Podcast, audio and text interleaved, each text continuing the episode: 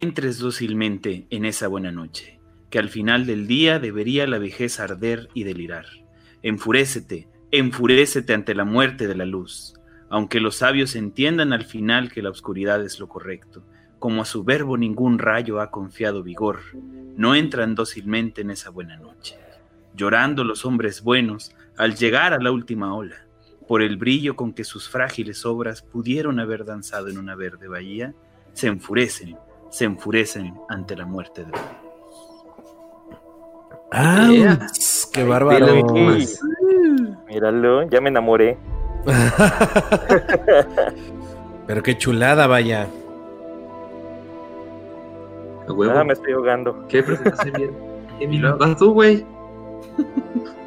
¿Tú, cabrón? Pato. Nuevo. Pato. Ah, perdón, me estaba ahogando aquí. No, bueno. Buenas noches, banda. Bienvenidos a su programa aquí de multificción favorito de todos. Buenas noches, Jalapa. Buenos días, multiverso. Bienvenidos a una emisión más de su programa de ciencia ficción favorito, Incorrecto Podcast. Yo soy su amigo, el doctor Beto Tapia. Bueno, no, su amigo no, todavía no. Pero me pueden encontrar en todas las redes sociales como TouchTance por Instagram, Twitter, Facebook, Metaspace, ResearchGate, LabRoots y Plaza Science. ¡A la madre! Ah, güey, todas ellas son redes sociales de ciencia. Entonces, güey, este güey no investiga nada, pero sus redes sociales las investiga y las tiene anotaditas. Todas. A huevo, banda. Y hoy me acompañan aquí, mero, en el estudio de cada uno. A huevo. A mi derecha, René. Introdúcete, por favor, René. ¿Qué tal? Yo soy el buen René ALB, @esdogopus en Twitter e Instagram. Y nada, ¿quién está arriba de mí? Vamos a ver como el pinche Paz de Brush, güey. Pues yo, @CarlAlcázar, me pongo más divertido en Twitter, pero pues si quieren ver fotos de mí y de mi familia pueden entrar al Instagram, y en Facebook comparto casi puros memes, entonces pues ahí búsquenme. Yeah. Yayo. ¿Qué onda, bandita? ¿Cómo estamos? Yo soy Yayo, me encuentran como Juega Yayo Juega en Facebook y también en YouTube. Y vamos a empezar con esta maravilla. A huevo, eso. A huevo. Hoy vamos a hablar de algo a lo que todo mundo le gusta. El porno. ¿Porno? No. Hoy hablaremos de agujeros negros. Por eso, el porno. ¿No? Que no, güey. Agujeros negros, teoría de cuerdas y todas esas cosas que creen que entienden, pero pero la verdad, ni los que descubrieron esa madre agarran la onda de ese pedo. Así que, como todo, y vamos a ver también cómo todo esto se relaciona con la película de Interstellar. Vas, René. Qué película, ¿no? Yeah, nosotros somos políticamente incorrectos. Tan tan tararán, tan tan tararán, tan tan tararán, tan tan. Nosotros somos Los incorrectos. Eso. Antes de empezar, saludos a Eliseo Galvez. Muchísimas gracias por ese like en Facebook. También estamos en Facebook hoy. Mira qué locura. Sí, también en YouTube y en Facebook. Viendo por ambos lados. Maravilla de la tecnología. Maravilla. Y para eso que en YouTube todavía no inicia.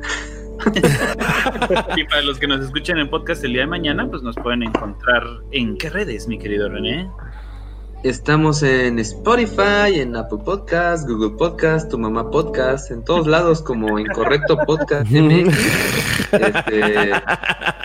Si nos estás viendo en YouTube, somos Incorrecto Podcast MX también. Nos conviene más que nos vean en YouTube, no sean cabrones, entrenle ahí. Y y en Facebook, en Políticamente Incorrectos, que creo que algún momento se volverá también Incorrecto Podcast MX. Mira, aquí nos acaban de regalar unos corazoncillos Zuli PG y Connie. Yeah, regalaron ahí unos corazones. Exacto. Saluditos. Saludos, Zuli. Saludos, Connie. Gracias. Pues a ver, ¿quién vio la película? ¿Y? Porque yo no, cabrón. ¿No lo viste bien? Así que no me vayan a spoilear. Tú te aventaste así como que el For Dummies, ¿no? Así de huevo, güey. Del Interstellar. Bueno, digo, antes de empezar igual tendremos que aclarar que, pues estaría muy pendejo el que le entre a un podcast sobre la ciencia de Interstellar sin verla, pero pues cabe aclarar que, spoiler alert, vamos a destripar toda la historia de la película, entonces pues si no la han visto, vale la pena de todas maneras escuchar el podcast porque le van a entender mucho mejor varias cosas que no explican durante la película. La neta es que, o sea, de todo lo que películas es que yo creo que no te... Que yo creo que no te arruina el saber la historia, ¿no? Al contrario, hasta la disfrutas más. ¡Claro! La ves una vez y dos veces, sí, y tres veces, y como buena película de Nolan, no le entiendes ni puta madre, ¿no? Pero... claro que sea Batman. Entonces, tampoco está mal que escuchen el podcast de una vez si es que no la han visto, pero seguramente a todos la vieron. En sí es como si llegaran a comentarte sobre El Señor de los Anillos, te cuentan la peli, pero no es lo mismo verla, o sea, no te arruina absolutamente nada. A huevo. Cierto, tengo que poner en silencio esta madre antes de que me empiecen a chingar. La neta, o sea, es un a mí la verdad me gustó, la película me gustó, tiene muchos detalles que bueno, ahorita platicaremos, pero sí es una película que cumplió su cometido, la verdad. A huevo, pero bueno, les explico aquí un breve resumen. Interstellar es una película de 2014 donde Christopher Nolan manda a Matthew McConaughey y a mamacita Anne Hathaway junto con otros dos dones nadie a atravesar un agujero de gusano para buscar 3 planetas donde van a tratar de recolonizar porque a la Tierra se la está cargando la santa banana. Cabe mencionar que uno de esos planetas ya estaba el vato que más caro le ha salido al mundo porque lo han tenido que rescatar en todas las películas debido a que cabrón es Matt Damon. Es Matt Damon. No, además, un dato interesante, güey, es de las pocas películas, si no es que la única, en donde no muere el negro primero. No, sí muere el segundo. Por eso, pero no murió no fue el primero en morir, Bueno, el primero en morir no estando nadie, ¿no? Porque tuvo un papel medio estelar en los Juegos del Hambre, no le fue tan mal. No, sí, pero vaya, o sea, no fue el negro. Ahí se salvó. La hueva. Black Lives Matter. Y el güey que quedó también así, nos van a venir a censurar, cabrón. Güey, el vato quedó así por la ola, por Flat Bastard. Sí, huevo. Pero bueno, les estaba diciendo que Matt Damon, alguien más ocioso que nosotros, o tal vez igual de ocioso, pero con más tiempo, hizo un estudio de cuánto hubiera costado rescatar ese cabrón en todas sus películas. Por tan solo en esta película rescatarlo hubiera salido como en $500 mil millones de dólares, y en total, incluyendo rescatando al soldado Ryan, el marciano, Elysium, no sé cuántas, son algo así como $900 mil millones de dólares. A la madre. Pero bueno, se preguntarán por qué hacer un podcast con esta temática. Pues resulta que sí, esta película tiene un puta madral de ciencia real aplicable. También tiene ahí 2 jaladillas que se inventaron, pero es importante. Para empezar, Nolan tuvo como asesor a un físico modestillo, ahí casi nadie lo conoce, un tal Kip Thorne. Si no sabes quién pilines es este cabrón con nombre de auto increíble, pues resulta que este tierno pelón ganó el premio Nobel de Física en 2017, y dentro de la investigación de toda su vida tiene temitas ahí pedorrines como la cosmología de los agujeros negros, agujeros de gusano, viajes en el tiempo, estrellas relativistas, curvatura de espacio-tiempo, bla bla bla bla bla bla. ¿Qué más? El premio Nobel, ¿con qué se lo ganó, saben? Ya, con la detección de las ondas gravitatorias. Pato. Pero bueno, algún día hablaremos de eso. Sí, güey, la neta es una chingonería. Bueno, pero fíjate que, digo, el chiste es que este cabrón, él ya había como romantizado con la idea de hacer una película que hablara un poquito como de la ciencia que él conocía. Pero había ahí medio como escrito una historia toda pitera, ¿no? Entonces, en Nolan momento, una conocida suya se la presenta a Nolan, y Nolan pues básicamente se la apropia y le dice, ¿sabes qué? Mejor vamos a escribir una historia más chingona porque la tuya está bien pendeja, pero te quiero como productor ejecutivo precisamente para que me ayudes a darle como cierta realidad, veracidad, ¿no? Y veracidad a la película, ¿no? Entonces entran ahí como en una cuestión de cesión de derechos, donde Kip Thorne le dice, sí, va, le entramos, pero todo lo que pasa en la película tiene que ser al menos posible bajo las teorías que hay actualmente, o sea, que de alguna manera se pueda justificar, ¿no? Porque obviamente ya cuando nos metemos en el mundo de la física cuántica, pues hay muchas cosas que no están comprobadas y no son comprobables con la tecnología que tenemos, pero bueno, de pronto, por lo menos con las especulaciones matemáticas que cuadrara un poquito, ¿no? Y también mencionar que la película, o sea, la dirige Christopher Nolan, pero la escribió junto con su carnal, que es otro Nolan, que no me acuerdo cómo se llama, pero la escribieron entre Luke, los dos hermanos. Nolan, Luke, creo que sí se llamaba este vato.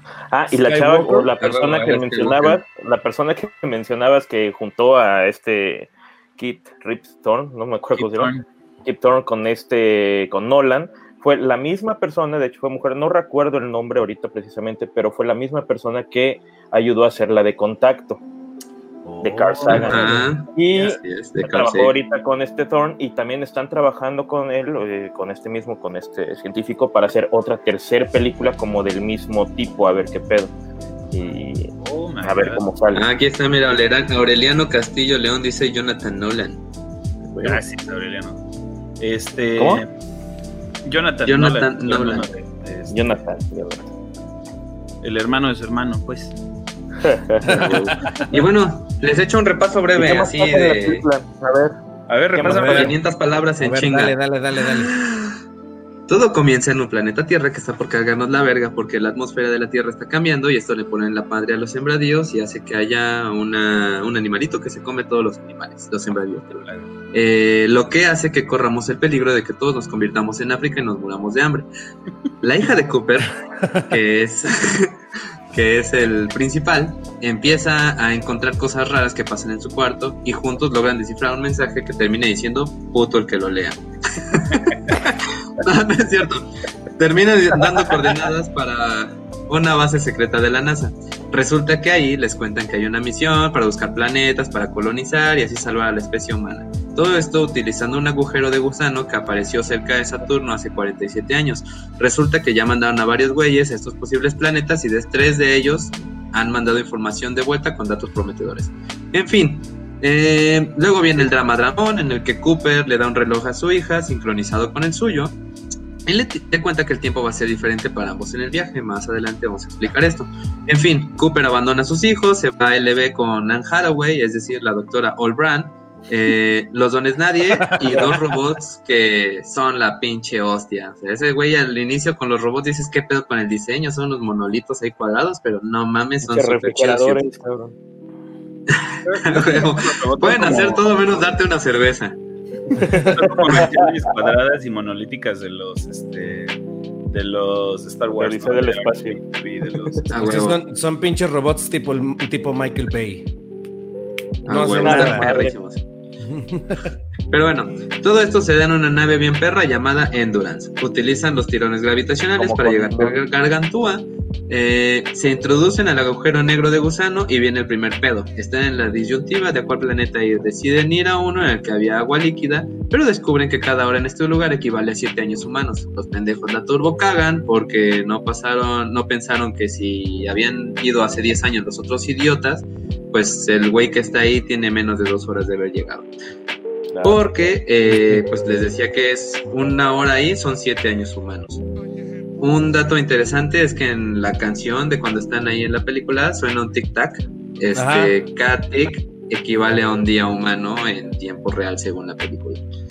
Pero bueno, en fin, bajan, se dan cuenta de que el lugar es una ola gigante tras ola gigante donde no hay nada que rescatar, se muere uno de ellos por pendejo y regresan 20 años después con las manos vacías. Luego van a ver al Dr. Mann, el pendejo de Matt Damon, falteó todos los datos e intenta escapar. Se muere otro don nadie, que es el negrito, y bueno, el Dr. Mann escapa y trata de entrar a la nave Endurance, en la que venían ellos, y obvio estos vatos le pusieron llave, así que pues no se puede conectar. Así que por intentarlo y creerse don verga, su nave explota partiéndole la madre a la mitad de la Endurance. Bueno, en fin, resulta que Cooper va a regresar a la Tierra, la doctora Brand se va a buscar al último planeta, donde por cierto estaba su novio, y el robot uno de los robots va a ayudar en la maniobra y se supone que lo van a soltar al agujero negro para obtener información sobre la gravedad. Pero bueno, utilizan la tercera ley de Newton: ante una acción siempre hay una reacción, y con las dos naves avientan a la morra a su planeta. Coop y Tars se regresan al agujero de gusano y aquí pasa algo bien loco y pastoso. Coop se expulsa de la nave sabiendo que se lo va a cargar el payaso, y cuando despierta está en una estructura rara que, cuando entiende qué pedo, resulta que es un tesseracto, también ahorita vamos a explicar qué es, y en él está en el cuarto de su hija en muchos momentos del tiempo, de la historia, y la gravedad y el tiempo son dimensiones físicas. Esto es importante para la historia de la película, pero realmente no es posible en la vida real. Con lo que este cabrón manda mensajes y salva al mundo. De alguna forma regresa a la estación espacial y encuentra a su hija, quien es una ruquita de más de 100 años. Luego se roba otra nave con su robot, vuelve a abandonar a su hija y se va a buscar a Anne Hathaway y Alejandro y en fin. Nada mal, el peor final, güey, que he escuchado de una película. Bravísimo. Bueno, esto fue Incorrecto Podcast. Tarea, investiguen todo. Yo creo que había visto, ya se enteró de todo lo que se tenía que enterar. Sí. Yo creo que para lo primero deberíamos... como haber visto a Anne Hathaway aquí, pero que la en ¿cómo se llama? La de los vaqueros gays estos que se encueran. Ah, ya, claro. Brokeback Mountain. Ándale ahí, en su película, porque no la vi. Nada, sí vi un breve resumen. Y no es nada de lo que dice René, pero bueno, ok, chido. Yo creo que... madre. Hay que empezar por lo más sencillo, que es un tesseracto. Ah, la madre. Vas, Cali. Está fácil. Un tesseracto es la representación de la proyección. Seguro que eso era lo más fácil, güey. Sí, bueno, es una figura geométrica. Es una figura geométrica. Una representación. Es una figura geométrica de cuatro dimensiones, pero no es la figura en sí, sino es como, es más bien cómo se proyectaría esa figura geométrica en nuestro mundo de tres dimensiones. Es el asunto que pues nosotros somos seres que vivimos en tres dimensiones físicas y que no lo podemos concebir. Para quien no sepa que es un tesseracto, pues imagina así como en Los Simpsons, el capítulo en el que Homero se hace tridimensional. Dibujas un cuadrado. Si le das profundidad, pues ya le estás poniendo a un objeto de segunda dimensión, le estás poniendo una tercera dimensión, que sería pues un cubo, ¿no?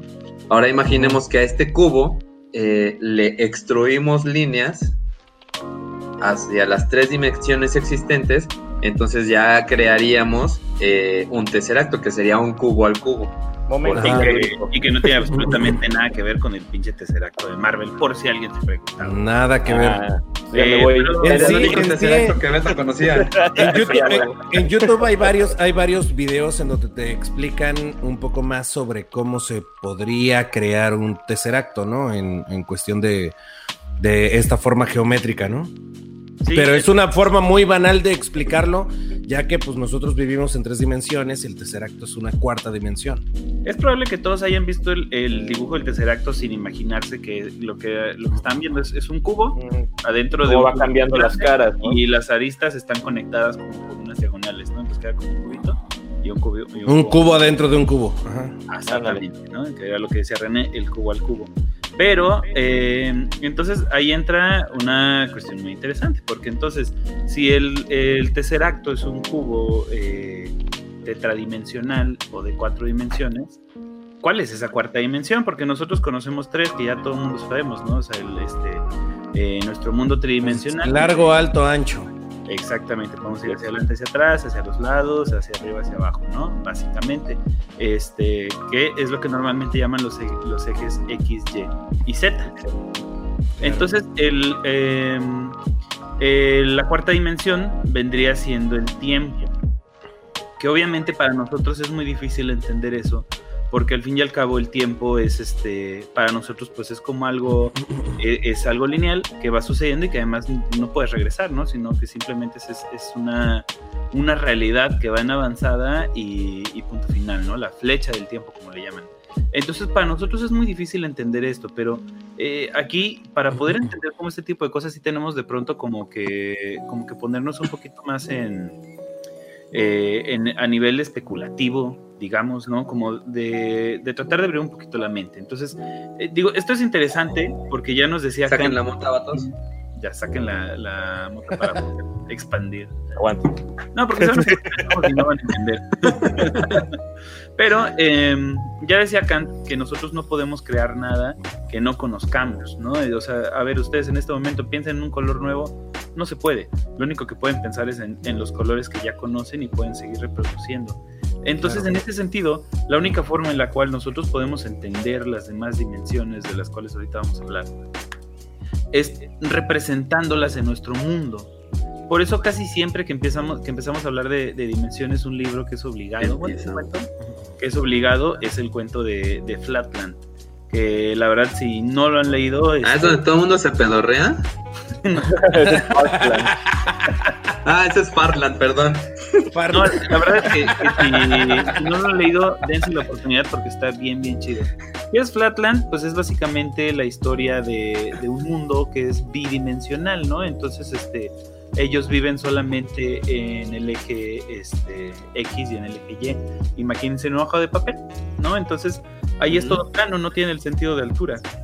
¿Qué significa eso? Que si yo viviera en este mundo plano, todo lo que vería sería nada más como líneas, ¿no? Líneas más grandes, líneas más, más cortas. Más, si alguien se acercara a mí, solo vería una línea que se iría alargando. Y si alguien se alejara de mí, solo vería una línea que se iría alejando más, ¿sí? Y en ese sentido, pues yo no puedo brincar, ¿no? Entonces, una de las ideas, por ejemplo, es que si la gente en Flatland existiera, imagínense como a las barajas de los naipes, ¿no? O sea, ahí al rey al joto. El joto. No podrían, por ejemplo, tener un tracto digestivo, porque más bien esa madre sería una línea que los partiría en dos y valdrían madres, ¿no? Entonces, vale madre. Totalmente plano. Y obviamente ellos nunca podrían entender la tercera dimensión. ¿Cómo les explicaríamos nosotros que hay una dimensión más allá de lo que ellos pueden ver y conocer, ¿no? Entonces no tendrían manera de entenderlo. Es lo que pasa en Los Simpsons. Ajá, exactamente. Lo que pasa en Los Simpsons. Ellos son bidimensionales y entonces no pueden ver una tercera dimensión. Digo que ahí va más allá porque de alguna forma las caricaturas se ven bidimensionales, pero sí tienen un sentido de profundidad, ¿no? Pueden ir y regresar y pues nada más se hace más chiquito. Sí, emulan la dimensión. Forma, ¿no? Pero esto nos ayuda... No, esa es otra película. Esto nos ayuda a entender un poquito cómo entender las demás dimensiones, porque no nada más son 4. Entonces, las demás dimensiones, cómo las podemos tratar de entender dentro de nuestro mundo tridimensional, entre comillas, porque no vivimos en un mundo tridimensional, vivimos en un mundo de 4 dimensiones, solo que son 3 físicas, más una temporal. Exactamente. Ay, güey. ¿Qué trae? Ahora, pues, yo traigo aquí ahora que sí. Está, hoy en está día interesante, ¿eh? Sí, está chido, ¿ah? Hoy en día se está llevando a cabo, de hecho, la búsqueda de un planeta parecido a la Tierra. Y hay un proyecto de la NASA que involucra un telescopio llamado Kepler. Y su objetivo es localizar estrellas de nuestra galaxia que podrían, tal vez, albergar... dije verga. Que podrían albergar planetas parecidos a la Tierra en todos los aspectos. Y bueno, existe, ya saben, una distancia en la que la radiación de la estrella solar, o del Sol en este caso... y el calor, pues son los idóneos para la vida, y, ¿no? Entonces, ya encontraron, de hecho, un planeta que se llama Kepler 186, pero, pues, obviamente está en casa del pito, y así, ahorita es casi imposible llegar a él. En sí, hace poco, en el 2011, descubrieron una supertierra, ya cerca de nuestra, vaya, en una galaxia cercana a la nuestra. Sí, solamente... Imagínate que en esa super tierra encontraran mota, sería super mota. Ándale. Fíjate, solamente toma alrededor de 8 meses para llegar a esta super tierra, ¿sí? Ni siquiera un año. A velocidad de la luz. Esta super tierra, ¿sí? Se conoce como GJ667CC, ¿sí? Y ya es un planeta que su atmósfera es muy parecida al de la Tierra, en donde puede haber indicios de agua, ¿sí? Y es un planeta que lo consideran habitable. Y no está nada lejos realmente. Está... Pues sí, el pedo es que para poder alcanzar la velocidad de la luz, o el 99.99999% de la velocidad de la luz, necesitamos como toda la energía generada en el planeta por los humanos durante 50,000 millones de años, nada más así. Ah, con la tecnología actual, ¿no? Igual y en algún momento pues, se encuentran. Mira, oigan, ¿cómo ven si antes de continuar con otros temas, veo que hay varios mensajines? A ver. Sí, a ver. Una vez por de este lado dice Luz María Huerta. También si tienen, preguntas, pues ahí vayan las poniendo para que si no las sepamos. Dice Luz María Huerta Loreto, dice buenas noches. Buenas noches. Oli. Luz, más saludos. Juan Doceavo, el fornicario. ¿Qué onda? ¿Qué onda, Juan? Saludos. Gustavo Guzmán, saludos a todos los que estamos viendo este podcast. Luego. Saludos, Gus. Dice Juan Gracias el Formicario, dice, chale, no la he visto, los cacho luego, compas, bye. No, ya quedamos. Ya te la quemamos de todas maneras, ya regrésate. Aquí Aureliano Castillo fue el que nos pasó el dato de Jonathan Nolan. Dice aquí Carlos G. Ábalos, ¿qué onda? ¿Qué onda? Dice Emiliano López, mejor transmite la película. Seguro tendría más views, güey. Mejor transmite la película y cállense los cinco. Ahí está. Dice Karen Valesca, saludos desde Nicaragua. Saludos a Nicaragua. Ella misma dice, ya hicimos verga este planeta, next. Y muy creativo René para una super elevada. Es que no sabes, pero se pone un pasoncísimo antes de hacer el programa. Y Roberto Trejo dice, saludos, escuché en un podcast de un físico que la tecnología de lentes en los telescopios no podrá darles el alcance necesario para explorar más de lo que ya se conoce. Sí, yo lo que estuve viendo, Robert... Aguanta, bueno, sí. Que, dale.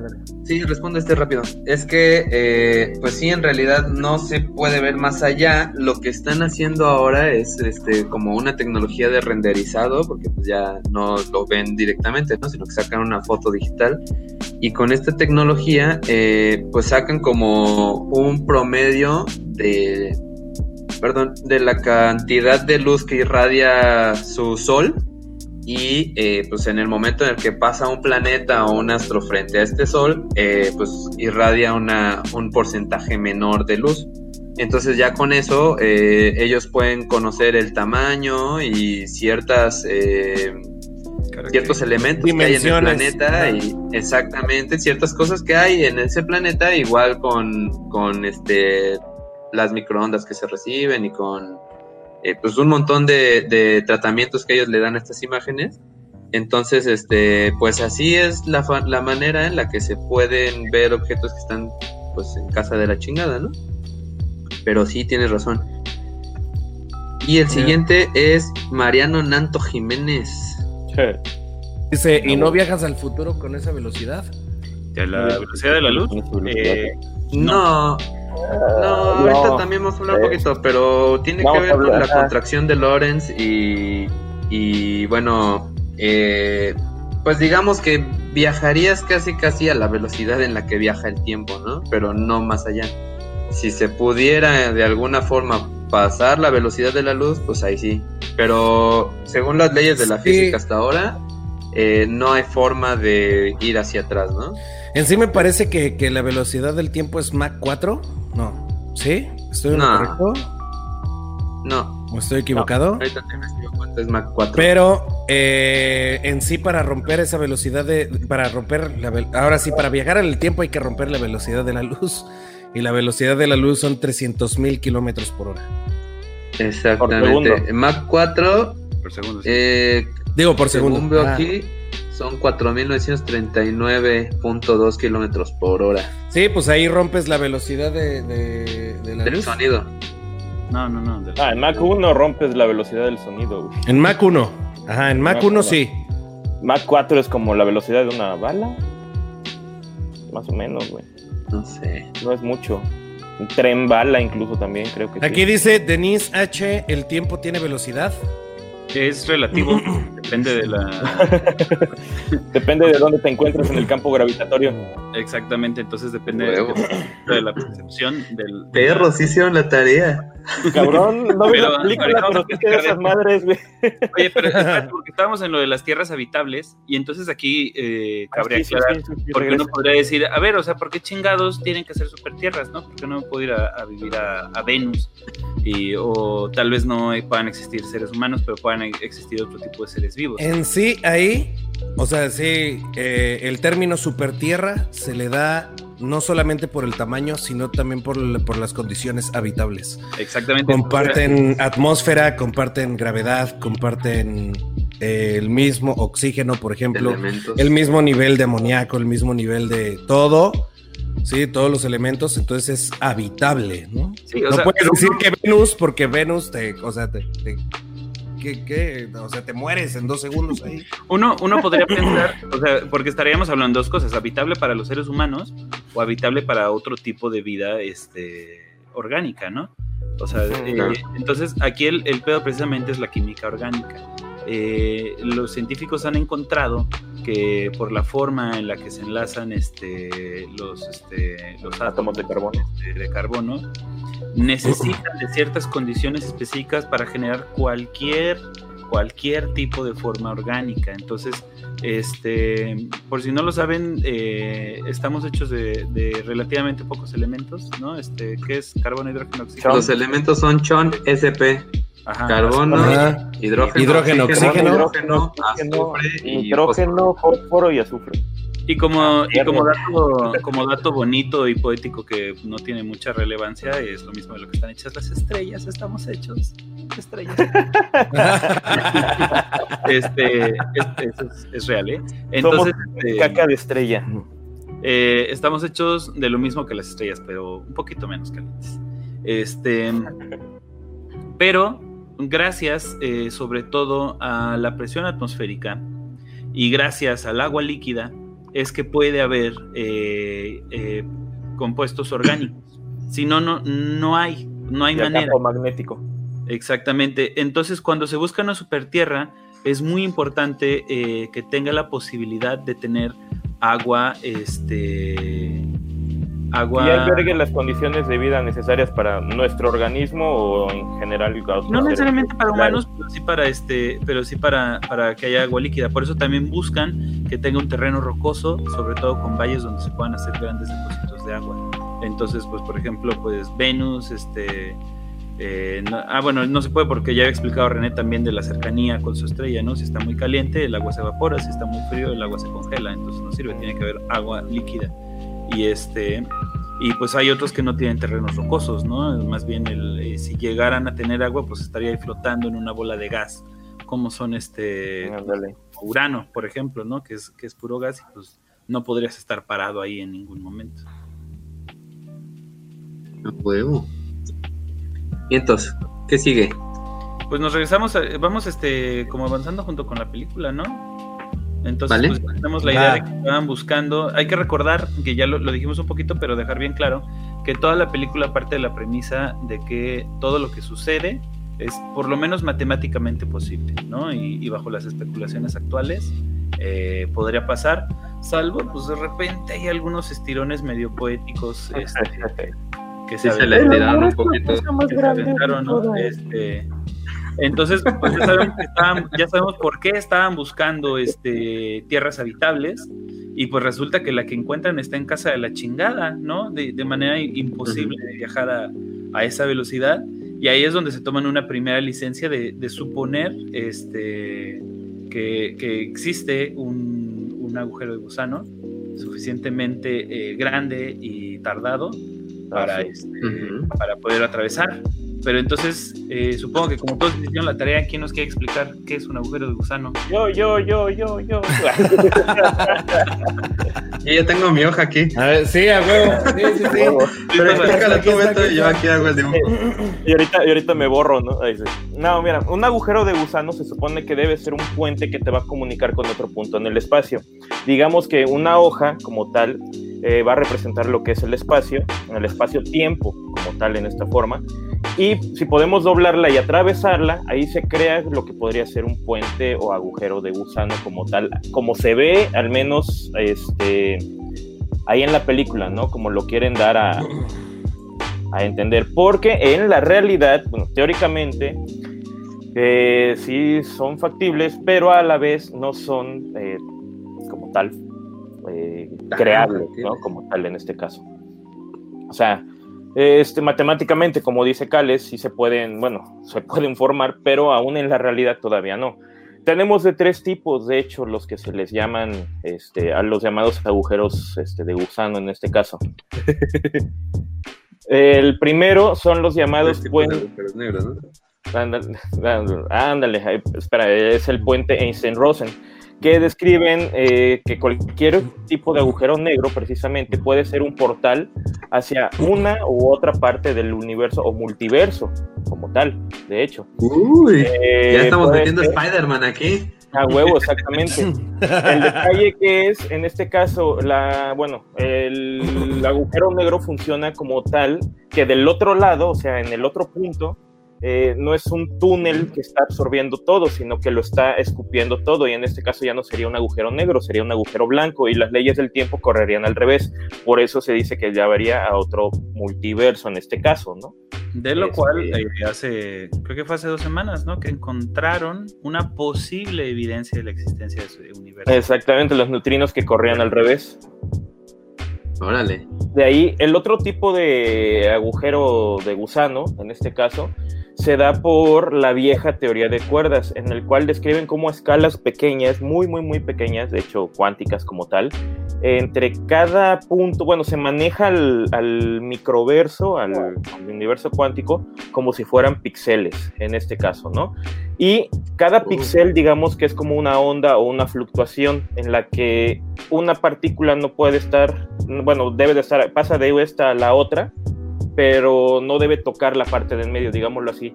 Entre cada una de esas fluctuaciones, entre cada una de esas ondas, entre cada una de esas paredes va a haber un agujero. Ese va a ser el agujero de gusano, que va precisamente a comunicar a las partículas, y no solamente a eso, sino también a las cuerdas como tal que dan lo que es la teoría de cuerdas. Y así se entrelaza precisamente formando todo lo que es nuestra realidad. O sea, esa ya es un agujero de gusano, pero... ¿cómo se llama? Esencial como tal, visto en este punto. Y el otro tipo de agujeros de gusano que existe son los artificiales, los que según las matemáticas nosotros podríamos crear. Debe de tener ciertas propiedades básicas. Obviamente debe de conectar con puntos distantes en el espacio-tiempo, como por ejemplo mi casa con la de Scarlett Johansson. Y no puede tener horizonte de... Tuvieras tanta suerte. Va huevo. Seguro va a caer en la de la roca. A la madre, qué horror. Vas a caer junto a Jack Black, ahí junto a Jack Black. La madre. De ahí chingue también, no debe de tener horizonte de eventos, esto para que precisamente no intervenga en lo que es el traslado de un punto al otro. Un momento, cerebrito, ¿qué es un horizonte de eventos? Un horizonte de eventos en un agujero negro como tal es el punto donde ya no hay retorno, es decir, donde ya no puedes salirte del agujero negro, donde ya vas a estar atraído eternamente por siempre lo que dure ese agujero negro. Ahorita pasamos al ahorita lo explicamos mejor en este punto. A Gargantúa, pero pues volvemos a lo mismo, estamos tratando de explicar un poquito. Todavía no acabo mi tarea. Ah, sí, claro, Aparte de que no debe tener esta fuerza de gravedad del horizonte de eventos, también es importante que las fuerzas de gravedad dentro de él no nos aplasten como tal, debe de ser lo suficientemente amplio. Y el punto más importante, sin importar cómo se lleguen a hacer, deben de vencer esa fuerza de gravedad precisamente. Uh-huh. El detalle es que no hay una energía, una materia, una masa suficiente para vencer la fuerza de gravedad. ¿O sí? Sí, sí la hay, pero es teóricamente también conformada. Es lo que se le llama materia exótica o materia extraña, no es una materia que te viene a bailar acá y por eso se le llama exótica, no. Es una materia que está en lo que es dentro de las estrellas de neutrones. Y las estrellas de neutrones, pasando todo el proceso de toda la vida del Sol, de una estrella, digámoslo así, al momento de que se va a morir y explota, por así decirlo, o se destruye como tal, se colapsa, más que nada, uh-huh, formando dos cosas, una estrella de neutrones o un agujero negro, perdón. La estrella de neutrones es un agujero negro que no está terminado prácticamente. ¿Por qué? Porque adentro de él o de ella tiene masa extraña o masa exótica, la cual está empujando la gravedad hacia afuera. Por eso es que existen estas estrellas. Listo, ahí están las teorías de cuerdas. Digo, los agujeros de gusano. Estamos en los agujeros de gusano. A ver, René, regrésate tu hojita. Tu hojita de Sony. Explica así como es. No, nada más para explicar eso. Digo que obviamente como no podemos entender un mundo de 5 dimensiones, entonces tenemos que entender, tenemos que bajarlo, digamos, a nuestro nivel de entendimiento, ¿no? Entonces, en este mundo bidimensional en el cual tiene René, ponme ahí en grandote ya yo, para que todos vean mi cámara.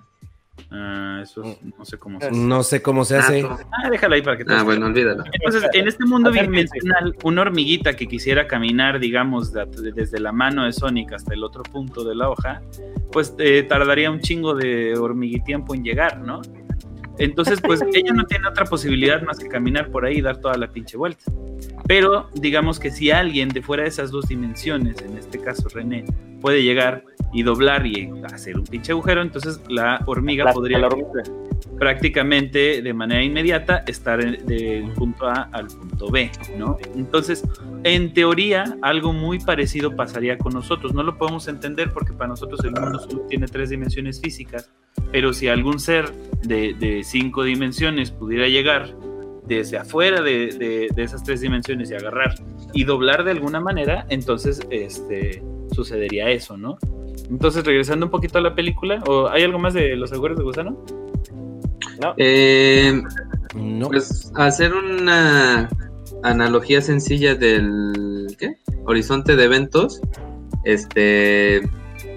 pues como decía Beto, es el punto de no retorno. Imagínense que están, como dice el video de Kurzgesagt, muy bueno, en un río, y que vas ahí nadando bien Agustín, pues no te das cuenta, ¿no? De que va aumentando la velocidad, y pues viene una cascada y tú desde tu punto de vista no la ves, ¿no?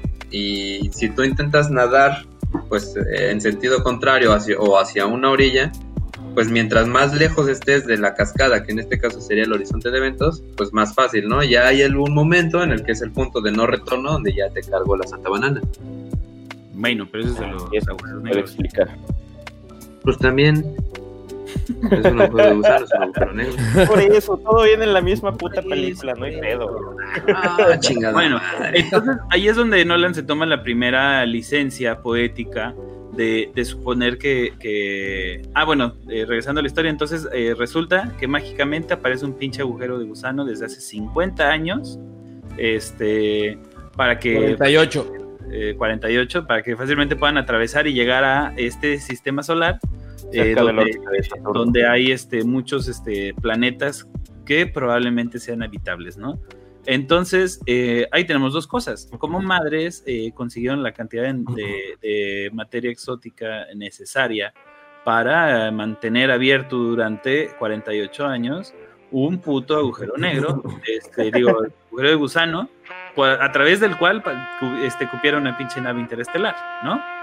Uh-huh. Entonces, y segundo, ¿cómo madres le hicieron para viajar desde la Tierra hasta la órbita de Saturno, cabrón? Porque es un chingo de tiempo. Con la tecnología actual que tenemos, tardaríamos más o menos, ¿cuánto? 30 años, ¿no?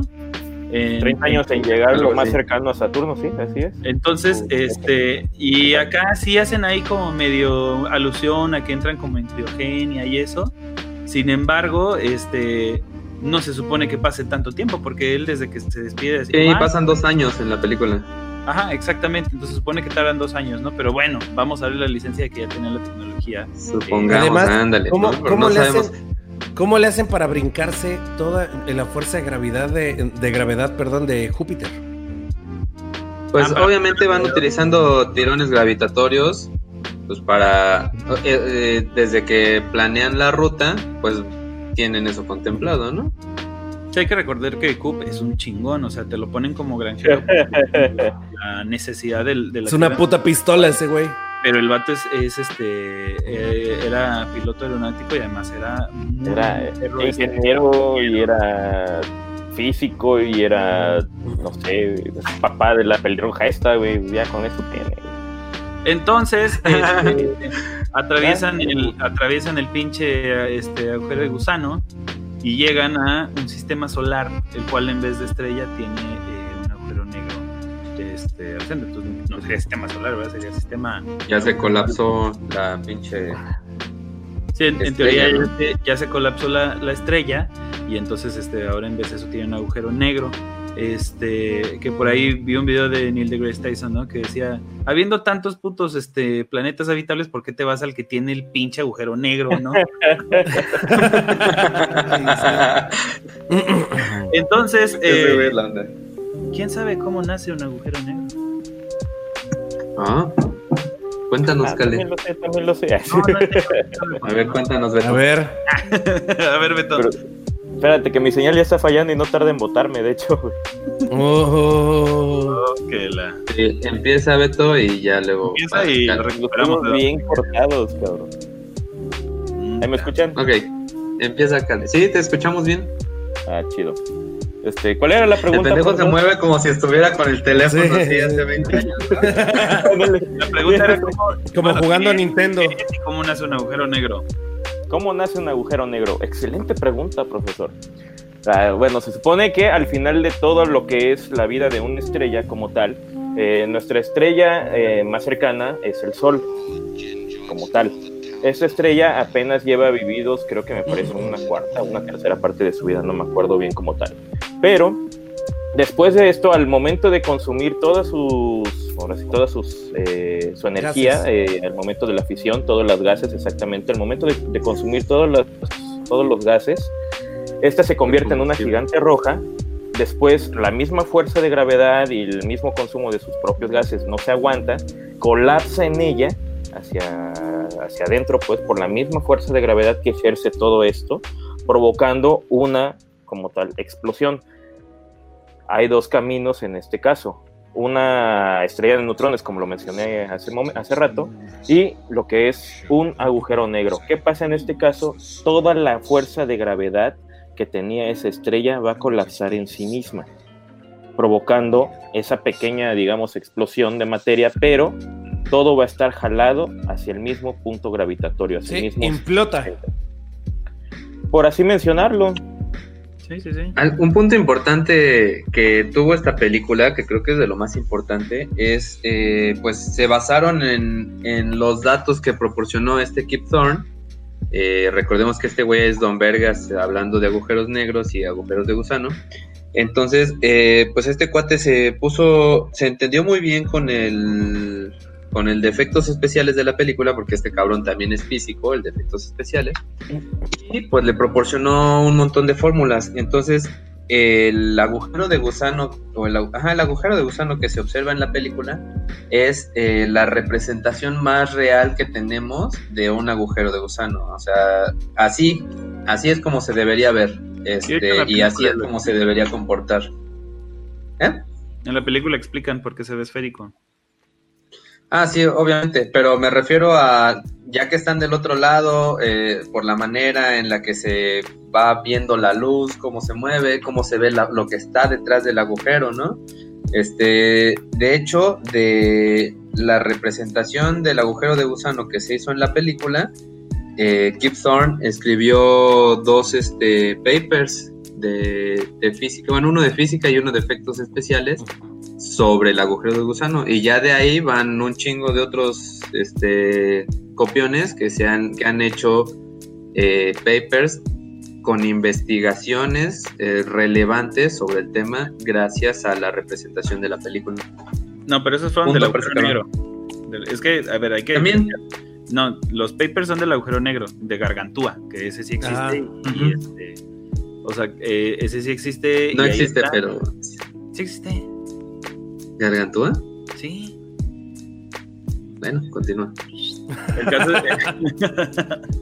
El caso es que es la representación más clara de un tipo de agujeros negros, ¿no? Porque una cosa muy cagada es que los agujeros negros no se pueden ver. Y no se pueden ver porque no refleja la luz, se la tragan. Es tan potente que se traga todo, hasta la luz. Entonces, antes como de poder explicar los efectos del tiempo y por qué la pinche gravedad de un agujero negro es tan fuerte, primero tendríamos que ahora sí entrar a la teoría de la relatividad, ¿no? Para poder explicar por qué los agujeros negros tienen tanta pinche gravedad, ¿no? Entonces, el René traía una explicación ahí muy coqueta, ¿no? Así es. A ver. Sí. Hace unos 100 años se creía que el tiempo y el espacio estaban separados. Hasta que llegó Albert Einstein a abrirnos los ojos. El espacio-tiempo puede cambiar, moverse, curvarse, contonearse, bailar reggaetón o eso, ¿no? Pero bueno, la teoría de relatividad de Einstein dice que el espacio... tiempo, los maneja juntos, espacio-tiempo, es un tejido flexible que se ve afectado por todo lo que lo rodea. Incluso tú, mi querido incorrecto, que nos estés escuchando. Obviamente el puto K le curva más el espacio que nosotros. Pero bueno, a esto es a lo que se le llama gravedad. Imagina que estás en una cama. Yo aquí traía otro ejemplo, pero se me fue de la cama hace rato y se me hizo chido. Imagínate que estás en una cama.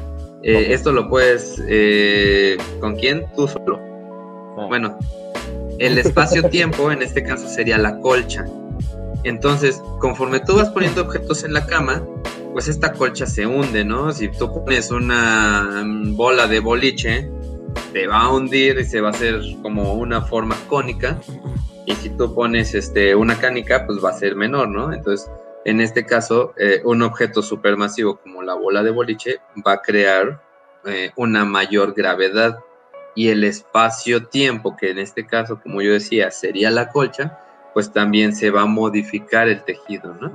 Entonces, imagina que eres, no sé, una canica. Entonces, si la colcha está completamente planita, sin ningún elemento, pues tú tiras la canica y la canica va a rodar y va a tardar un tiempo determinado en llegar de un lado a otro de la cama. Pero si tú pones una bola de boliche, pues ya la cama va a deformar su forma, ahora sí. Entonces, si tú avientas la canica, pues en primera puede que el peso de la bola de boliche pues no permita que la canica llegue al otro lado de la cama, ¿no? Pero aparte, si llegara al otro lado de la cama, tardaría mayor tiempo porque es un mayor espacio el que tendría que recorrer al haberse curvado el espacio-tiempo. Entonces, una de las cosas que tenemos que entender para que esto funcione es pensar en el tiempo como una serie de coordenadas más, ¿no? Entonces, digo que nosotros lo usamos de alguna manera, ¿no? Cuando nos reunimos, pues decimos, oye, güey, bueno, cuando podíamos salir antes de la pandemia, ¿eh? Pues, nos vemos en tu casa a las 5, ¿no? Entonces estás dando coordenadas de tiempo y estás dando coordenadas de espacio. Entonces, están juntos. El tiempo es una coordenada también. El hecho de que nosotros solo podamos viajar en una dirección no significa que deje de ser un set de coordenadas más, ¿no?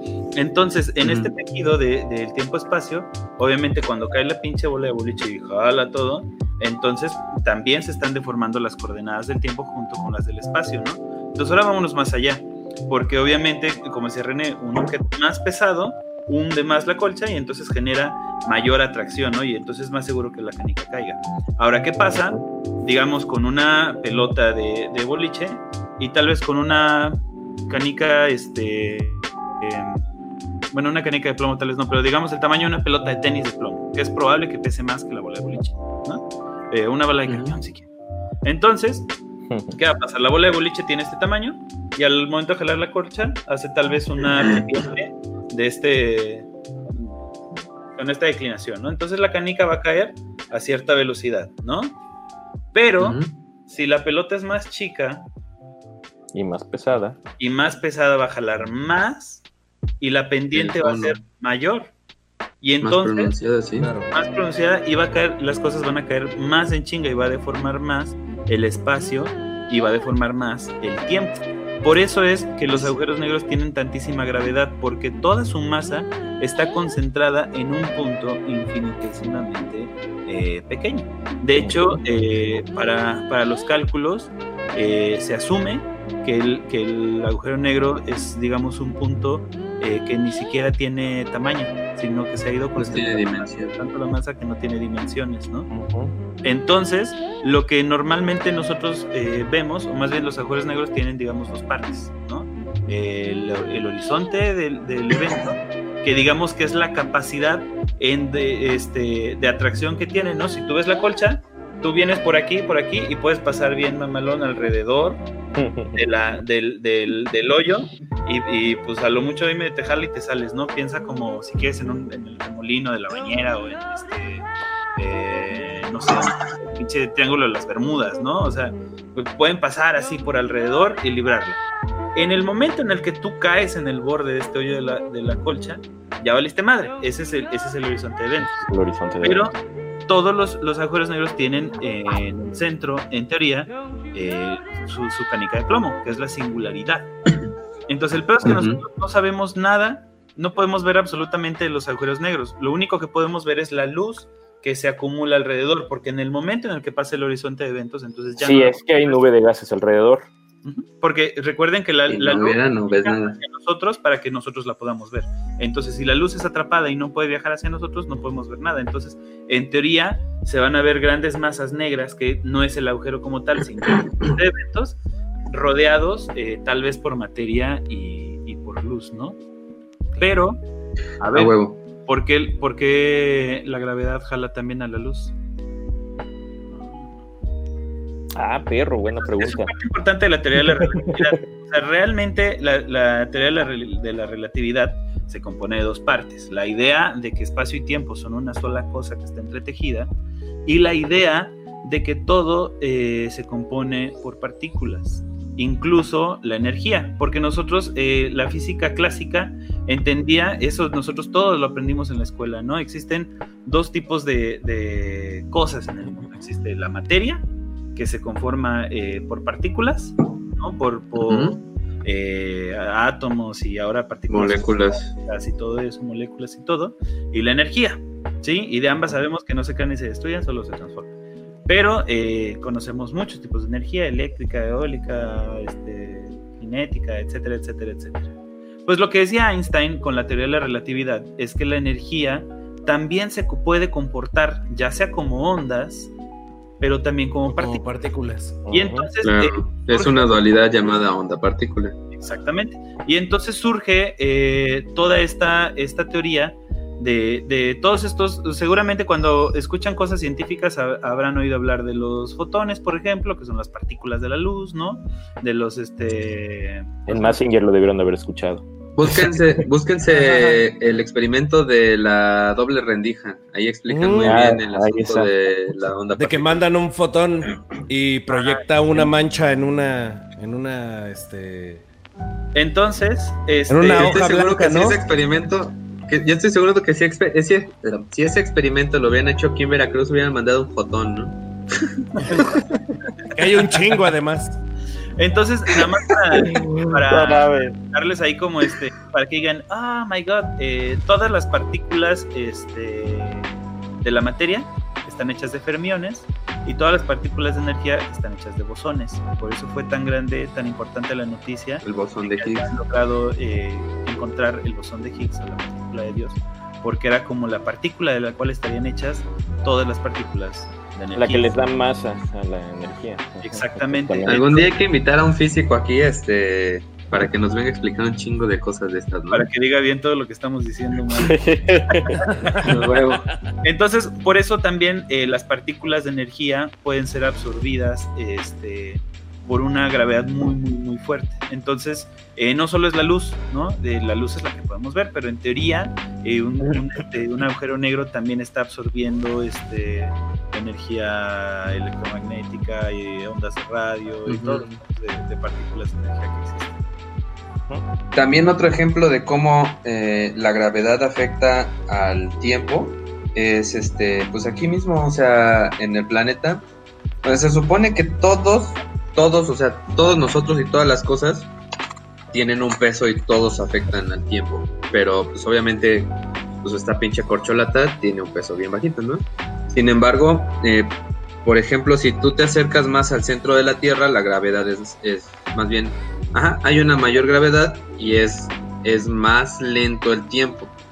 Entonces, si una persona sincroniza su reloj con otra y pusieran un cabrón en el Everest y otro cabrón aquí en el puerto de Veracruz, pues el del tiempo del Everest es más rápido que el del puerto de Veracruz.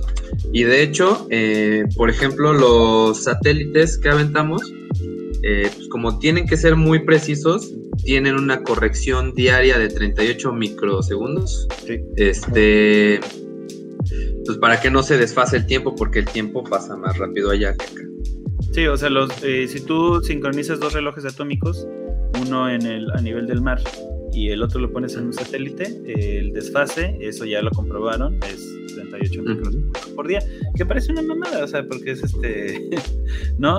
Podrían pasar años y nosotros no notaríamos la diferencia, pero obviamente conforme se va alejando del centro de gravedad, pues el paso del tiempo es muy distinto, ¿no? Entonces, por eso hacen los cálculos más o menos en la película, de que al acercarse al planeta en el planeta, el tiempo pasa mucho más lento. Mucho más lento. ¿Por qué? Porque están sometidos a la fuerza de gravedad más fuerte, muy, muy, muy fuerte, que es la del agujero negro, Gargantúa, ¿no? Uh-huh. La de Gargantúa. Y también aquí influye el asunto de la teoría de relatividad de Einstein, por lo que a las personas que están Cooper y Olbrand están pasa para ellos el tiempo, digamos, en tiempo real, pues para la gente aquí en la Tierra pasa súper lento, ¿no? De hecho, si tú vieras a una persona en una nave espacial que va viajando a la velocidad de la luz, el observador vería que esos güeyes andan en putiza moviéndose dentro de la nave. Sin embargo, pues para ellos la experiencia va a ser en tiempo real, solo que ellos van pasando a la velocidad, casi a la misma velocidad que va pasando el tiempo, por eso lo veríamos así. Uh-huh, exactamente. Y entonces... Y también moverse afecta al tiempo, perdón. Ah, sí. Una persona que no se está moviendo experimenta el tiempo más lento, por así decirlo. Seguro por eso la pinche cuarentena ha tardado años. Exactamente. Obviamente según nosotros nos movemos como si fueran 3 meses, cabrón. No mames. Obvio, nosotros nos movemos a velocidades lentísimas, pero si te acercas a la velocidad de la luz, otro ganso nos cantaría. Digo, nos movemos a velocidades lentísimas para nuestro sistema de relaciones, ¿no? Porque pues realmente vamos a través del universo, ¿no? Entonces, claro. Seguramente si pudieras no estar orbitando, entonces el tiempo pasaría muchísimo más lento. Así es, tienes razón. Entonces, ¿qué sigue? A ver, de la película, pues ya pasa esto, ¿no? Que eso ya es más como bien de historia. Los pendejos no se dieron cuenta de que la doctora que estaba en el planeta acuático, pues llevaba como 2 horas, ¿no? Y ni siquiera había podido mandarles ni madres. Ahí sí la turbo cagaron, ¿no? Porque si ellos están ahí y dicen, güey, tiene 12 años que esos güeyes salieron de la Tierra y el tiempo pasa aquí 7 años por cada hora. Ajá. Pues no manches, no tiene ni 2 horas de haber llegado, güey, ¿no?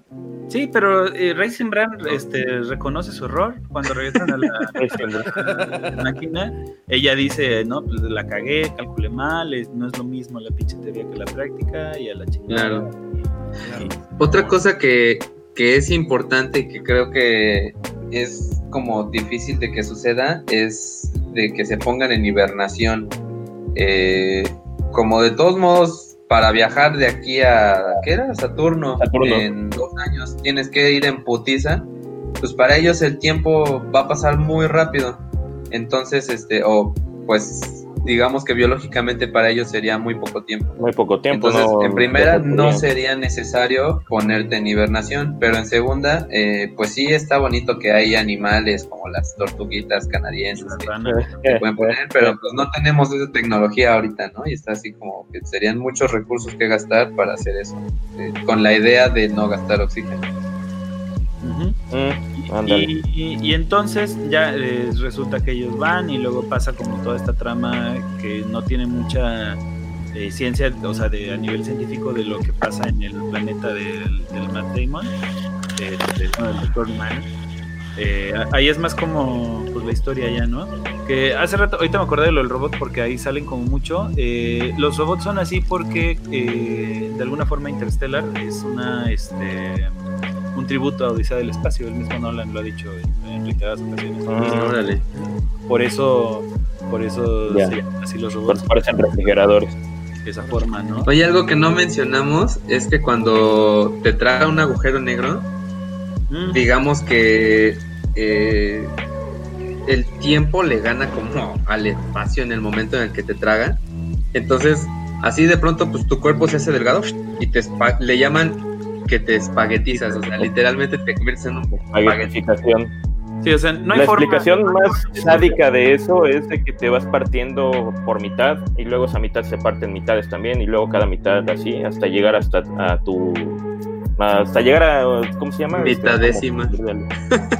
Y lo que está más chido es que como los agujeros negros ralentizan el espacio, seguramente tu muerte sería muy sería eterna, güey. Y conforme te acercas al agujero negro, estarías tendiendo al infinito. Entonces tu muerte sería de alguna manera infinita. De hecho, estarías contemplando tu muerte y tu vida antes de entrar al... No, entrando al agujero negro. Pasa todo, puedes contemplar todo el universo también ahí. Es todo un pedo. Qué intenso. Oigan, ya pasó 1 hora. ¿Qué tal si vamos a unos cuantos comentarios antes de que se nos junten más? Aprovechen para poner preguntas, si tienen por ahí. Dice aquí... insultos. ¿Qué nunca vieron Los Caballeros del Zodiaco? Ahí explican bien chingón la velocidad de la luz, dice Julio Mejía. Aquí Gustavo Guzmán pregunta, ¿qué opinan de la teoría del físico británico Me arde el pezón? Sobre la relatividad. Me arde el pezón. No, la me arde el pezón es... Échate cremita así, Pepantén o no sé. Por favor. Y si me hace ahí dice, ateo, dice aquí Polar Bear, saludos a Yayo. Gracias, te quiero, Yayo. Yo también. También al René, salúdame a la banda, que hace mucho que no nos vemos. Polar Bear. Al Cale, mi amigo, saludos. ¿Quién es Polar Bear? Y pues también, no sé, Touch, también, no me acuerdo de ti, pero estás suave. Ay, suavecito. Güey, hace tiempo vi un comentario güey, así que nos puso en un video viejo y puso, saludos al René, y yo así de, ¿qué pedo, güey? No sé quién eres, ¿no? Saludos. Y me pone, no, pues yo tampoco sé quién eres, pero saludos. Pero saludos, a huevo. Desde aquí, Gabriel Campuzano, saludos, banda. Oye, ¿ese güey será familiar de Carmen? Seguramente, ser, pero seguramente. Con nariz, ¿no? Dice aquí Gerardo Guzmán, el científico, Rascamel Aniceto, de nacimiento, dice, tiene estudios muy interesantes sobre la gravedad. Sí. Rascamel, me prestas, ¿no? Dice, qué pendejo eres, el sonido te chingaste. Dice, saludos al Doc Touch. Saludos, muy bueno. Dice aquí Emiliano López, no hay elementos en la Tierra para poder construir una nave que resista un viaje a la velocidad de la luz. La humanidad está muy, muy lejos de lograrlo. Para hacer un viaje ni siquiera más de Mach 20, yo creo. No, nuestro propio cuerpo que no resistiría un viaje a la velocidad de la luz. Lo primero que podría pasar es que si aceleraras a la velocidad de la luz, tus propias partículas chocarían con las de atrás y te aplastarías contigo mismo, entonces sí, claro. Oye, pero aparte deja tú los materiales para hacer que la nave resista, o sea, pues tampoco tenemos la energía suficiente para generar pues para realizar un viaje a esa velocidad, ¿no? Hasta que claro, lo veo. Ya más adelante en algún momento habría que hablar de no me acuerdo cómo se llamaba este cabrón que decía que hay 4 tipos de civilizaciones y de dónde sacan la energía. Es Dyson. No, Dyson es la esfera de Dyson. Dyson es la esfera. Pues, por eso Dyson habla de cómo podemos ocupar la energía del universo y pensó que una de las civilizaciones más avanzadas podría ser una esfera alrededor del sol que captara toda la energía del sol para que la pudiéramos utilizar. No pensé que un boxeador pudiera saber tanto. Mike Tyson. No pensé que un personaje de Street Fighters pudiera hacer tanto. Ándale.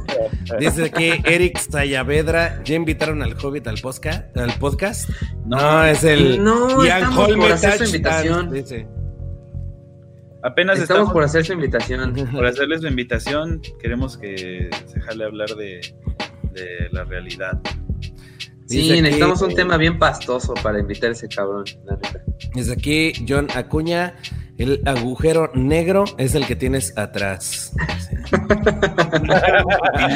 Y podemos platicarlo, ¿no? Está bien que nos dé su punto de vista.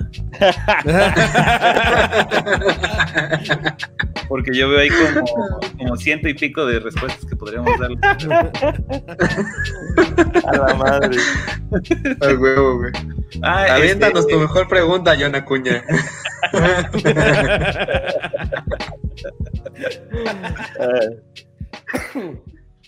Bien. Si tienen preguntas sobre lo que estamos diciendo, pues igual pónganle. ¿Qué? Ya fue el intermedio. ¿Qué más sigue?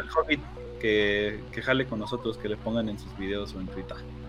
Sí, estaría chido que le pongan ahí en al Hobbit. Para quien no sabe quién es, búsquenlo en Twitter como @revistamigala. Ahí pónganle. Estaría chido que que se jalen un día con los incorrectos. Ya David ya estuvo con nosotros, Eric, por si lo quieres checar ahí cuando hablamos de la clonación. Estuvo buenísimo. Vayan poniendo sus preguntas y mientras nos seguimos, porque apenas vamos a media película. Perdón, antes de... John Acuña dice, ese nomás es de Lalo. Pues sí, somos 2, así que ya te la pelaste, ¿eh? Sí. Te vamos a dejar rotísimo, güey. Rotísimo. Somos 2 Lalos, lo siento. Partido por la mitad, mi compadre. Huevo. Bueno, entonces, a ver. Regresan de la pinche nave, vale madres. Que le explotó porque el planeta de Miller hizo conectar y le valió madre y todo eso, y mientras en ese tiempo en la Tierra están pasando cosas interesantes, ¿no? Porque obviamente el pinche el mundo va valiendo cada vez más pito, y ya las tormentas estas de arena están así como insoportables y que se muere el nieto de Cooper y así. ¿Vas a decir algo?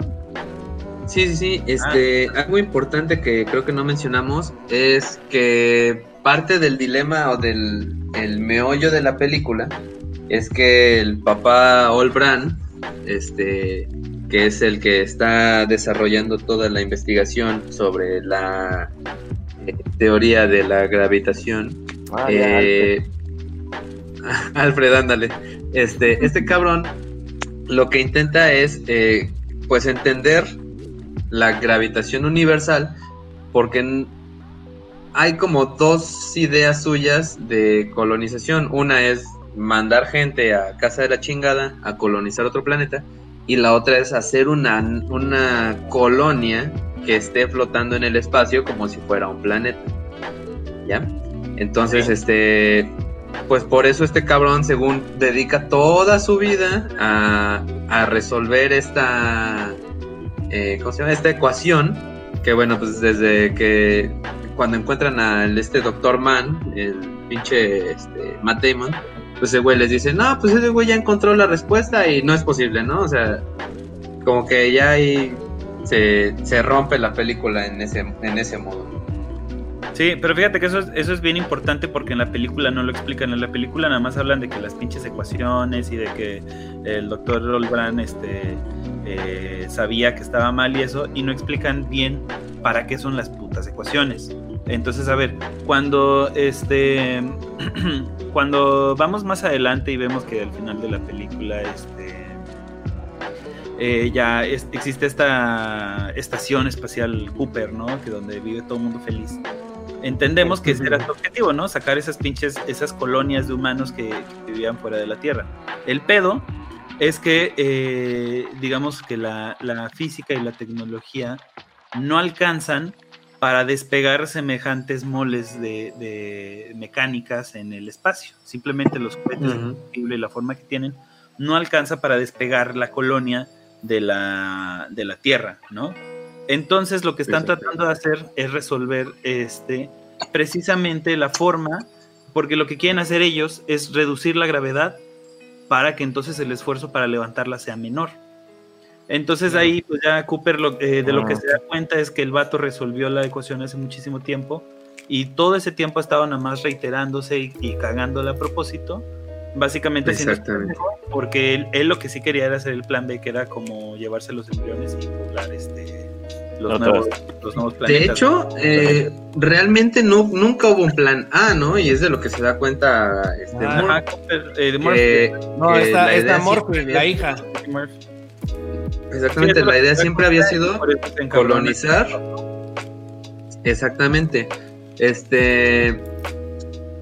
Entonces, lo que dice ahí, creo que fue el Dr. Mann, es que este cabrón, el viejito, el Alfred,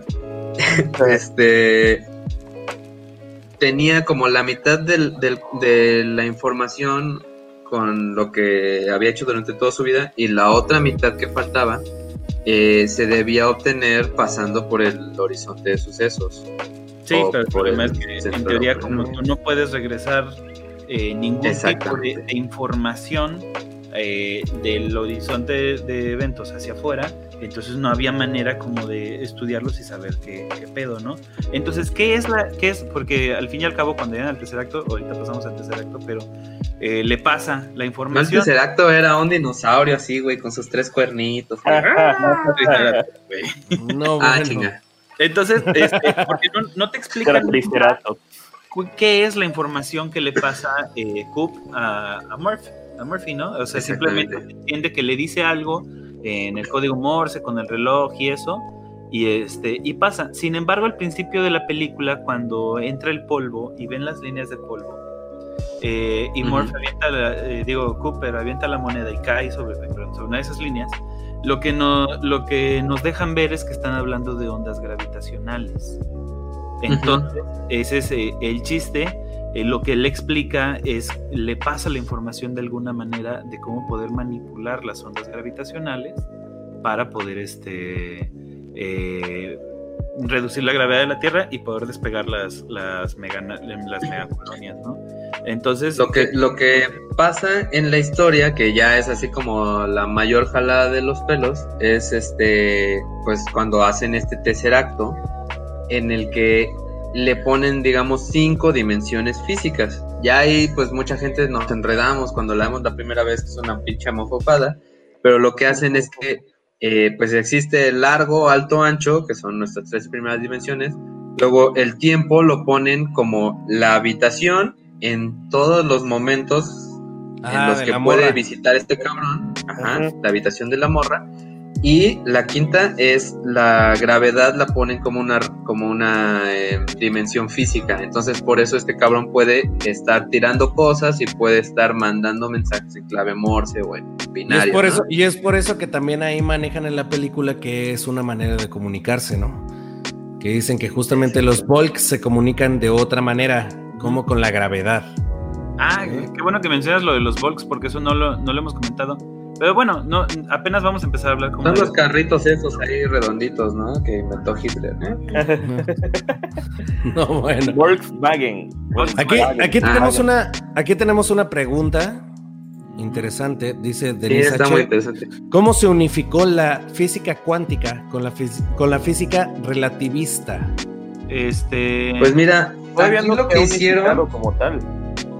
Sí, no, de hecho, lo que hicieron en la película, según ¿cómo unifico? La ecuación, digamos, vamos a darle...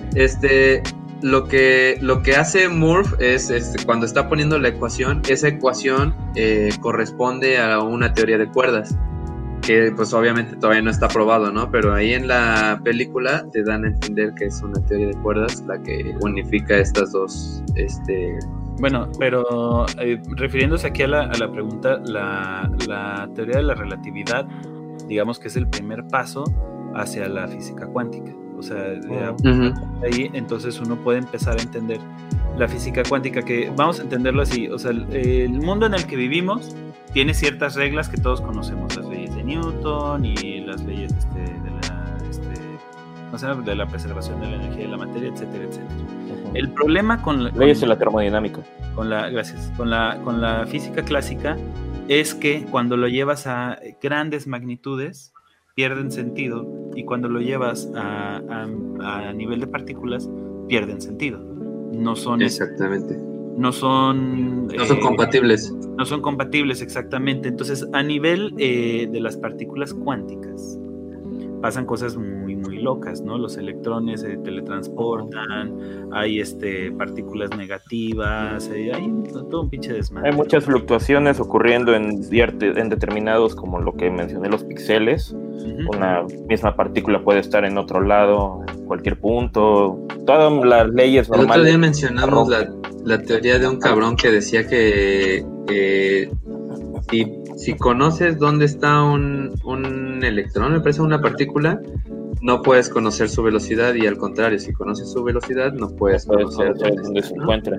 Así es. Sí, exactamente. Entonces, la física cuántica más bien viene de la teoría de la relatividad. Einstein lo tildaron como loco precisamente porque lo que hizo a través de la teoría de la relatividad era, pues, agarrar de papel de baño todas las leyes de la física clásica. Entonces, ¿cómo se unifica la física cuántica con la física relativista? Pues nada, es lo que todavía no está precisamente. Más bien sería como unificar las leyes de la física clásica con la física cuántica.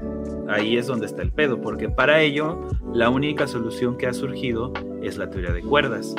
Entonces, a ver, y van varias. Otro podcast hablando de la teoría de cuerdas. Lo primero que tenemos que entender de la teoría de cuerdas es que no es una teoría, es un marco teórico que involucra a 5 teorías.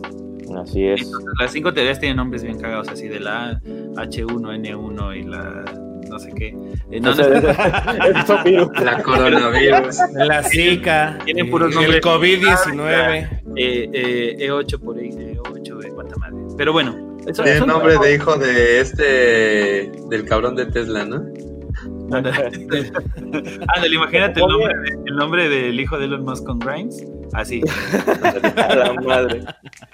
Se supone que la teoría de cuerdas, bueno, ahora sí a grandes rasgos y resumida en la introducción como tal, trata de explicar cómo van a funcionar las fuerzas fundamentales de la física o de la naturaleza o de la realidad, como los quieran llamar, cómo van a interactuar entre sí precisamente.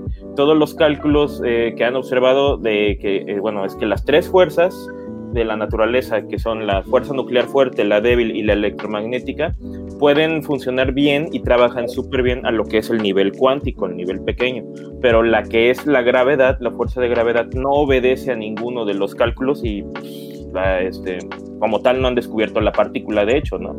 Pero no obedece a trabajar a nivel cuántico. Ahí te va el pedo. Cuando empiezan a analizar el mundo, pues lo primero que se dan cuenta, como decíamos, es que estamos hechos de moléculas y las moléculas están hechas de átomos, ¿no? Y entonces alguien grita, eureka, ya encontré lo que está hecho el universo, ¿no? De átomos. Uh-huh. Y después, cuando se ponen a verlos, dicen, ay, no, cabrón, pues, pinches átomos están hechos de partículas subatómicas, están hechos de electrones, sí, de protones, sí, electrones, ¿no? Y dicen, a huevo, ya encontramos de lo que está hecho el pinche universo. Y cuando se acercan más, pues se dan cuenta de que hay todavía más partículas de las cuales están hechas esas pequeñas protones, electrones y neutrones. El pedo es que son tan pequeñas que las ondas de luz no las llegan a tocar, más bien pasan a través de ellas y entonces no hay manera de verlas porque no rebotan con las partículas subatómicas y no las podemos ver, literalmente no las podemos ver, solo suponemos que ahí están a través de ciertos experimentos que han hecho con aceleración de partículas y con el efecto que tienen esas partículas aceleradas, pero nunca las hemos visto, no existe una foto real de un electrón, ¿no? Solo suponemos que existen y porque sabemos más o menos cómo se comportan.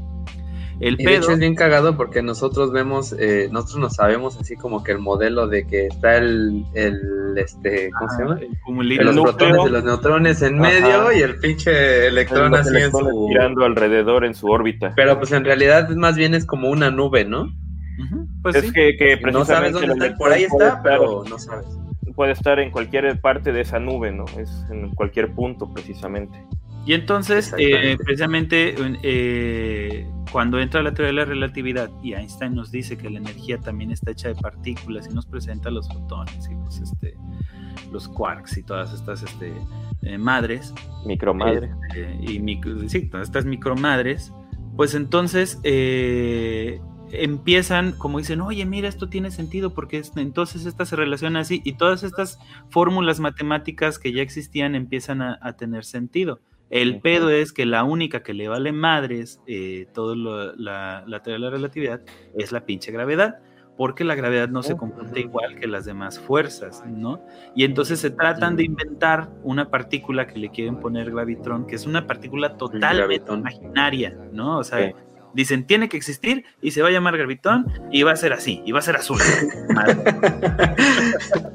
Y entonces se la inventan y le parten la madre a todas las leyes. Tendrás de que ser el gravitón. Porque el puto gravitón. Y entonces el gravitón no cuadra con ninguna de las putas fórmulas matemáticas que existen y solito se parte la madre y dice, no mames, no puede ser. Y entonces pensándole, llegan a la conclusión de que tal vez las partículas no sean partículas, sino que más bien sean líneas. ¿A qué se refieren con esto? En vez de haber un punto aquí, tal vez hay punto A, punto B, y una línea que las conecta de indeterminada tamaño y de una sola dimensión, ¿sí? Porque nosotros, eso es importante. Por ejemplo, en una línea, tú rayas una línea con un lápiz, es una sola dimensión, pero si tú lo ves con un microscopio, pues te vas a dar cuenta de que realmente tiene altura y anchura, ¿no? Nada más que de lejos nosotros no la podemos detectar. Entonces empiezan a jugar con la idea de que el mundo, más que hecho de partículas, está hecho de cuerdas que conforme vibran, entonces se van formando todas las partículas que conocemos, tanto los bosones como los fermiones, o sea, la energía y la materia, ¿no? Y entonces empiezan, lo curioso es que cuando cambian este paradigma, todas las fórmulas empiezan a caer en su lugar, pum, pum, pum, pum, pum, pum, pum, y todo empieza a caer en su lugar. En vez de que tú tengas que hacer fórmulas, exigirle a la teoría que haga algo, la teoría te está exigiendo a ti que apliques las fórmulas que ya conoces. Entonces es como tal, casi pareciera que más que desarrollándola la están descubriendo, ¿no? Eso es algo muy cabrón de las está bien cabrón, ¿no? De las teorías de cuerdas, o sea, porque entonces todo empieza a caer en su lugar, ¿no? Obviamente. ¿Se acuerdan? ¿Qué? En el podcast de Libertad, cuando estábamos hablando del determinismo. Ah, exactamente. Ahorita ahí con el tercer acto nos vamos a chingar. Ahorita con el tercer acto nos vamos a ir al puto determinismo. Pero entonces, nada más, para esto de la teoría de cuerdas, ¿cuál es el principal problema? Es que con la tecnología que tenemos es prácticamente imposible comprobar, ¿no?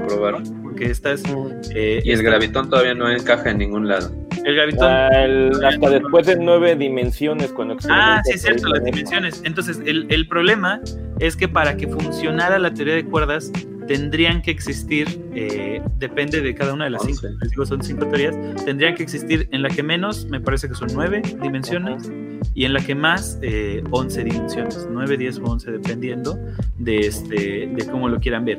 ¿Dónde están esas pinches dimensiones? Hay 2 formas de verlo, por eso lo platicamos. Cuando uno ve videos así sobre... marihuana y LSD. Y, por ejemplo, en la película...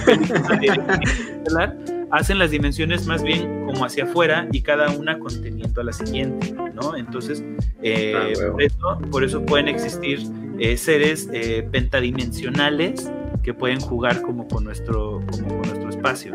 Y la otra forma, ahorita me regreso a esto, pero la otra forma más bien es las teorías de cuerdas. Hablan de que estas restantes 6 dimensiones existirían a maneras cuánticas, muy, muy, muy, muy pequeñas y muy, muy, muy conjuntas en un concepto que ellos llaman ¿cómo es? El compactificación, ¿no?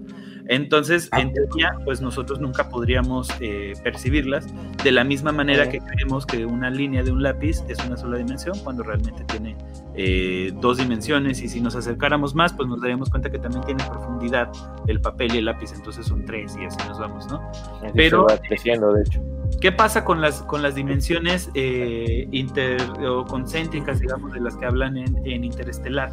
Por eso decíamos, no sé si lo decíamos, pero antes de que empezáramos el podcast, estábamos platicando que realmente Interestelar no toca la teoría de cuerdas, o no de manera muy profunda, ¿no? Hacen ahí una representación medio rara en el tercer acto, como queriendo hacer alusión. Es que precisamente no salen de la quinta dimensión. Ajá, pero no tiene nada que ver con eso, ¿no? Entonces, vamos a pensarlo así. Si yo trazo una línea, tengo la primera dimensión.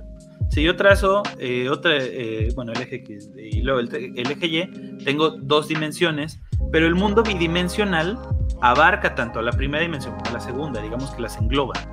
Cuando le metemos el eje Z y hacemos el mundo tridimensional en el que vivimos, no es nada más de la tercera dimensión, no nos movemos nada más en el eje Z, nos movemos en X, en Y y en Z, entonces vuelve a abarcarlo. Cuando pensamos que el eje W, que es el tiempo, es otra parte del sistema de coordenadas, entonces engloba, porque nosotros nos movemos precisamente en estas 4 dimensiones, ¿no? Nos movemos en el eje X, Y, Z, y a través del tiempo, aunque no del tiempo hacia adelante. Porque y ahí podrías estar viendo, como si fuera tomar el tiempo o tomar la cuarta dimensión como si fuera una película llena de pequeños imágenes o fotos, digamos así, fotografías interpuestos uno detrás de otro, y así ya creas tu cuarta dimensión. Digamos que es un tubo como tal, donde empiezas a ver desde tu inicio hasta tu final. Y entonces, en teoría, esto es muy interesante por lo que decía ya yo del bulk, o de bulk people, le llaman en la película, ¿no? Quienes pusieron el agujero de gusano, quienes pusieron el tercer acto, que creo que eso no hemos platicado, no hemos llegado como tal al tercer acto, pero el tercer acto está dentro del horizonte de eventos, pero está lejos de la singularidad. Por eso es que Kub no se muere cuando pasa el horizonte de eventos, porque alcanza a llegar primero al tercer acto. Entonces, nada más para que entiendan cómo justifican el hecho de que haya sobrevivido a acercarse al agujero negro, porque no cae en el agujero negro, sino que lo sacan en el tercer acto. Entonces, regresando al bulk, ¿qué es el bulk? Si yo tengo mi mesa, y en esta mesa yo tengo una hoja de papel, y en mi hoja de papel dibujo un mundo bidimensional donde van a vivir mis flatlanderianos, ellos viven en su mundo bidimensional, pero la mesa, todo lo que ellos no pueden ver es el bulk. Sí, es como... Ándale, gracias, ¿no? Entonces, por ejemplo, ahí el monigote que hizo René está encerrado, él nunca podría salir de ahí, ¿no? Él solo vería un horizonte negro hacia donde volteara, que no le permitiría seguir avanzando. Entonces, ¿qué es el bulk? El mundo tridimensional, ¿no? La mesa, el cuarto, todo eso donde se encuentra la hoja, pero que nuestro monigote no puede percibir. De la misma manera, la gente que vive en estas 3 dimensiones, y entonces puede agarrar la hoja y moverla de un lado al otro sin que nuestro monigote se dé cuenta de que lo estamos moviendo, porque él no entiende la tercera dimensión. Entonces, en este caso, mi queridísimo René sería el bulk people, ¿no? De la misma manera... es como nosotros para las hormigas. O sea, las hormigas no tienen ni idea de que existimos. Exactamente. Entonces, de la misma manera es posible... les recuerdo, ya no es teoría de cuerdas, estamos hablando de las dimensiones grandes donde cada una engloba la siguiente. De la misma manera si existe un mundo de 5 dimensiones, las cuales ya no logramos comprender, entonces, y existe gente de 5 dimensiones, ellos podrían tomar este mundo tridimensional en el cual nosotros vivimos, moverlo de un lado para otro, agregar una cosa sin que nos demos cuenta. Exactamente. Entonces, ellos son el boat people, y ellos son los ellos de los que hablan en Interstellar, que Coop dice, pero sí, nosotros y eso, pero pues quién sabe, probablemente al final sí, Coop se da cuenta que fuimos nosotros, y que o sea, esta película es toda una, ¿cómo se llaman estas? Paradoja. Es un puto bucle. Ándale, toda la película es una pinche paradoja.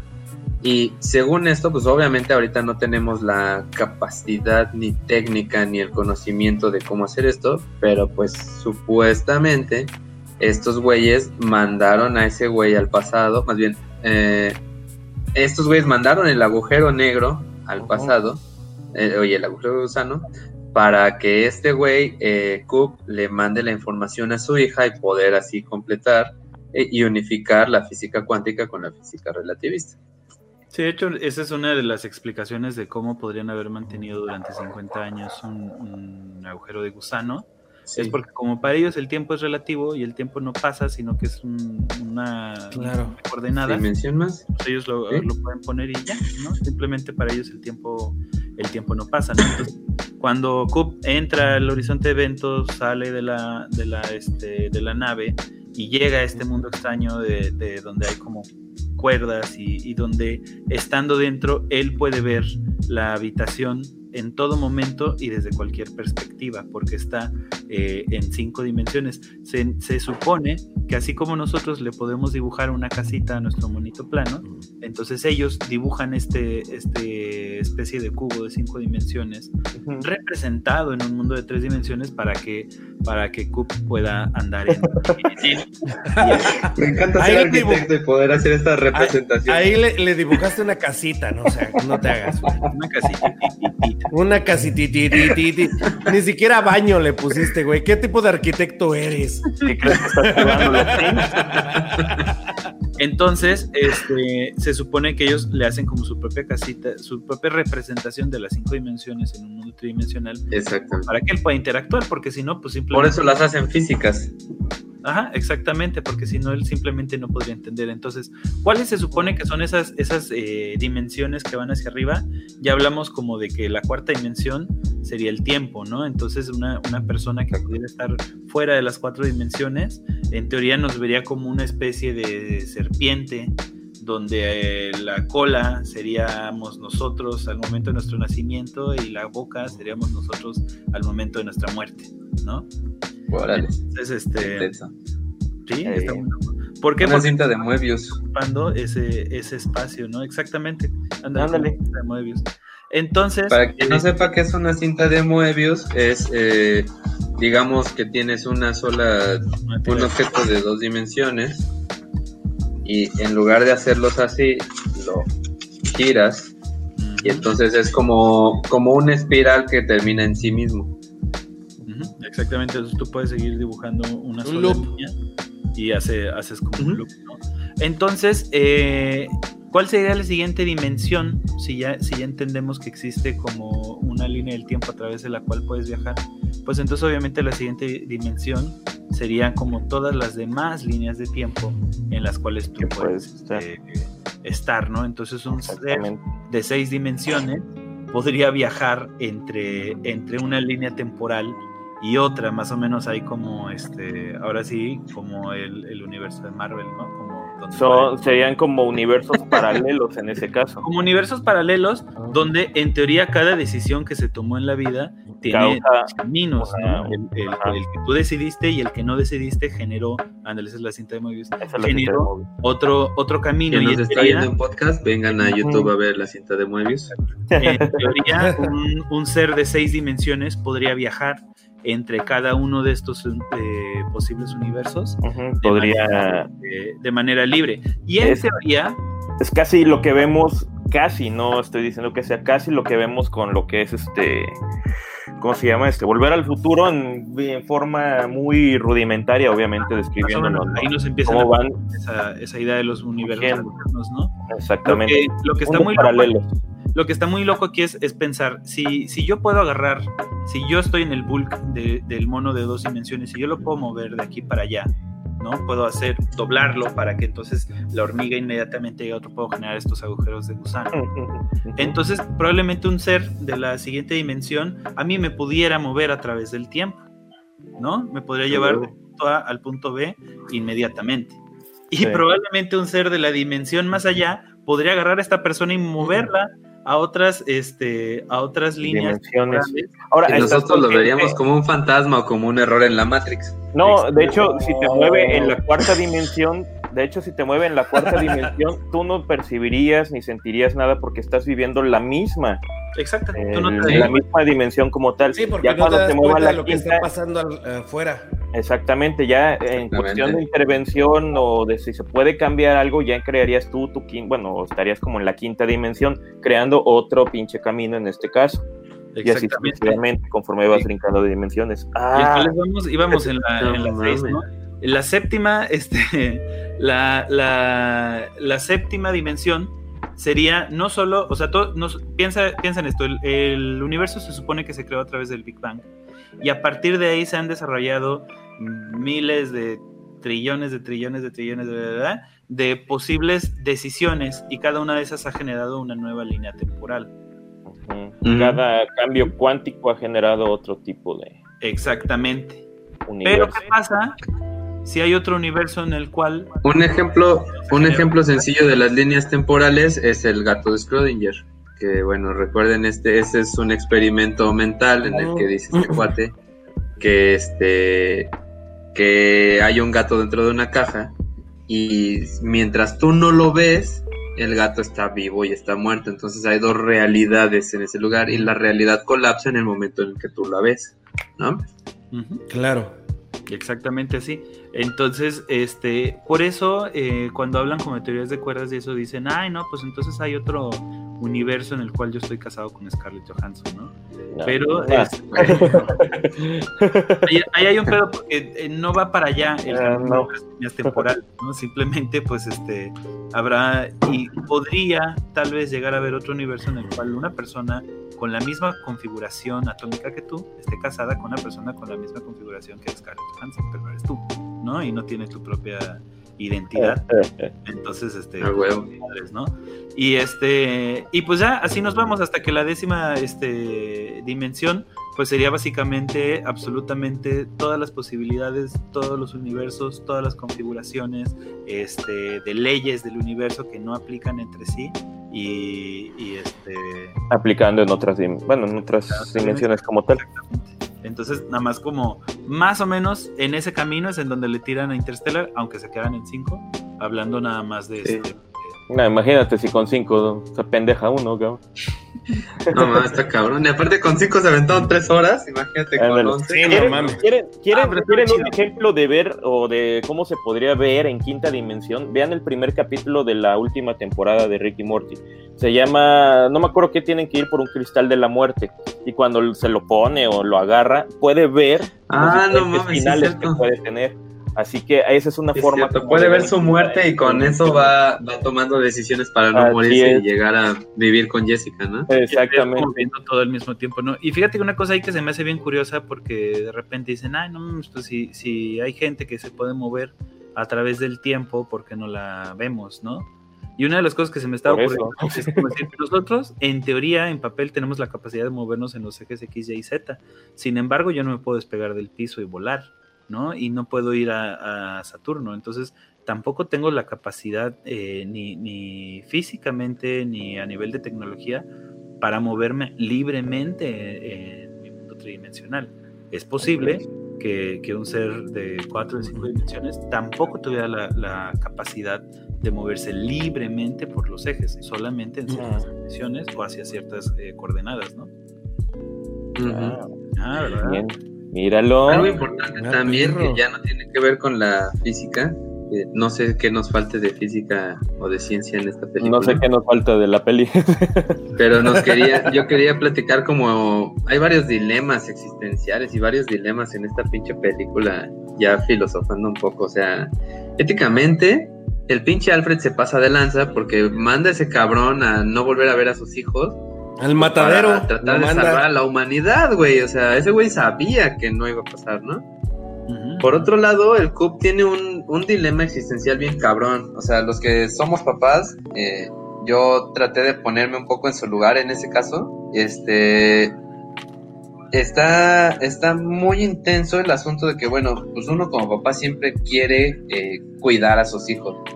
Pero en este caso, el quedarte a cuidar a tus hijos, ya es así, güey. Obviamente se van a morir jóvenes porque se va a acabar el mundo. Entonces, el nieto se muere, ¿no? Exactamente. Entonces, pues aquí el dilema existencial está en ¿qué hago? ¿Me quedo a morir con mis hijos o me voy al demonio a buscarle a ver qué pedo? Salvarlos, ¿no? Aunque yo no los vuelva a ver y se mueran ellos, pero pues los logré salvar, o tal vez no a ellos, pero tal vez a mis nietos, ¿no? Entonces ese pinche dilema que tiene el Cup está bien cabrón y se siente así, pues ahora sí que casi en carne viva, pues cuando ese güey empieza a ver los videos, ¿no? Que regresa de los 20 años del planeta de agua y empiezas a ver todo lo que ese güey se perdió por tratar de salvarlos, ¿no? Para que a últimas le dijeran que este pedo era una farsa, güey. Un puto matadero. Sí, güey, no mames. Pero también hay una parte interesante porque cuando él se despide de la niña y le explica, él también le explica, o sea, que es importante para él. O sea, también ahí hay un factor de realización personal, ¿no? Cuando le dice, yo nací para esto y esto es lo que tengo que hacer, ¿no? Entonces, sí lo se lo dice al abuelo. Le dice, naciste 40 años antes o 40 años después, tu lugar no es en este planeta. Uh-huh, uh-huh. Y él se lo dice a Marfa, o sea, él también reconoce que hay una parte, pues, de realización personal, de decir, puta, voy a ir al espacio, voy a salvar a la humanidad, ¿no? O sea, y es como una metáfora bien interesante, porque yo creo, como dices, los que tenemos hijos, pues de repente te encuentras como en esa encrucijada, ¿no? De decir, por un lado, por ejemplo, cada vez que yo salgo a trabajar, es tiempo que no estoy pasando con mi familia, ¿no? Y en teoría lo estoy haciendo por su bien, ¿no? Porque en teoría, pues ese trabajo me va a generar dinero y ese dinero, pues me va a generar bienestar para mi casa. Pero sí hay como un sentido de decir, esto que te lo estoy comprando con tiempo que no estuve contigo. Porque sí, fíjate que no compras las cosas con dinero. Estaba leyendo un día a Pepe Mujica, el que fue presidente de Uruguay. Y ese güey decía, así como que le preguntaban, ¿no? ¿Por qué no tienes muchas cosas? Y ese cabrón, pues comentaba que es eso, o sea, realmente no es que el dinero, más bien no es que las cosas te cuesten dinero, realmente las cosas que posees te cuestan tiempo, y es tiempo que no estuviste con los seres que quisiste. Sí, exactamente. Entonces, creo que es una analogía más o menos de eso que pasa, ¿no? En el momento en el que tú vas y tratas como de hacer algo por tu familia, y que si te apendejas o te dejas llevar por lo que te dicen, pues puede valer madre, ¿no? Porque al fin y al cabo, pues cuántas paternidades no hay, que yo les llamo paternidades ausentes, porque pues sí, viven en la misma casa y duermen en el mismo hogar, pero pues no mames, o sea, llegas a trabajar a las 8 de la noche y los niños se duermen a las 9, ¿no? O peor aún, claro. Hay papás que no ven a sus hijos en toda la semana porque simplemente sus jornadas laborales no son compatibles. Entonces, creo yo que ahí hay una pequeña analogía en ese sentido de lo que a veces hace uno como papá por tus hijos, y cómo y cómo sin darte cuenta, pues te puedes estar alejando más de lo que crees que los estás protegiendo, ¿no? Sí, definitivamente. También hace rato estábamos platicando de en la película, como digamos, lo que urge en ese momento es el producir alimentos, porque obviamente pues ya llegó esta plaga y está partiendo su madre todos los sembradíos, le dan la espalda a lo que sería la educación sobre tecnología y se apropian un chingo de lo que sería la ganadería y la agricultura. La agricultura, gracias.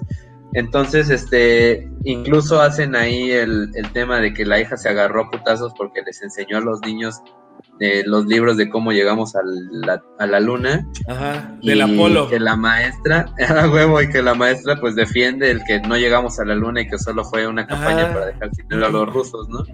Es como la realidad, como en este caso el gobierno o a quien le interesa, modificó la realidad para lo que se necesita en el momento, ¿no? Está muy interesante. Eso pasa realmente, ¿no? O sea, si tú te pones a ver, por ejemplo, eso no es teoría de conspiración, como el sistema de educación por competencias que está hecho para hacerte mejor trabajador y no necesariamente mejor persona, ¿no? Sino para hacerte una persona más eficaz, eficiente y efectiva, se propaga precisamente en los países en desarrollo.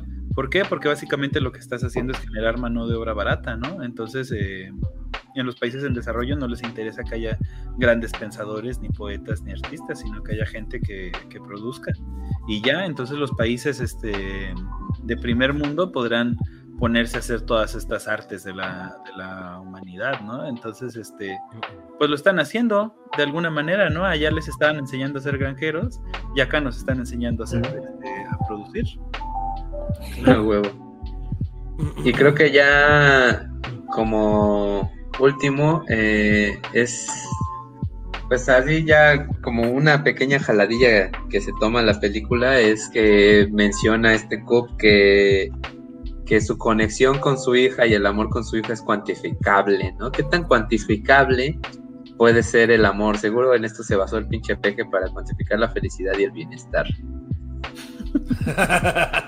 Pues es interesante porque yo creo que el amor no lo podemos cuantificar en tanto no lo podamos definir, y eso ha sido uno de los pleitos eternos de la filosofía, y cada quien va a tener su parte, ¿no?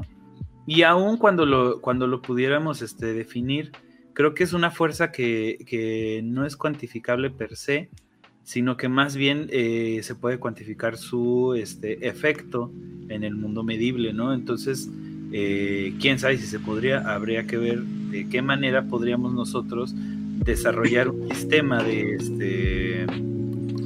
sistema de valores para la energía del amor y ver y ver cuáles serían los efectos que podrían tener sobre las personas, ¿no?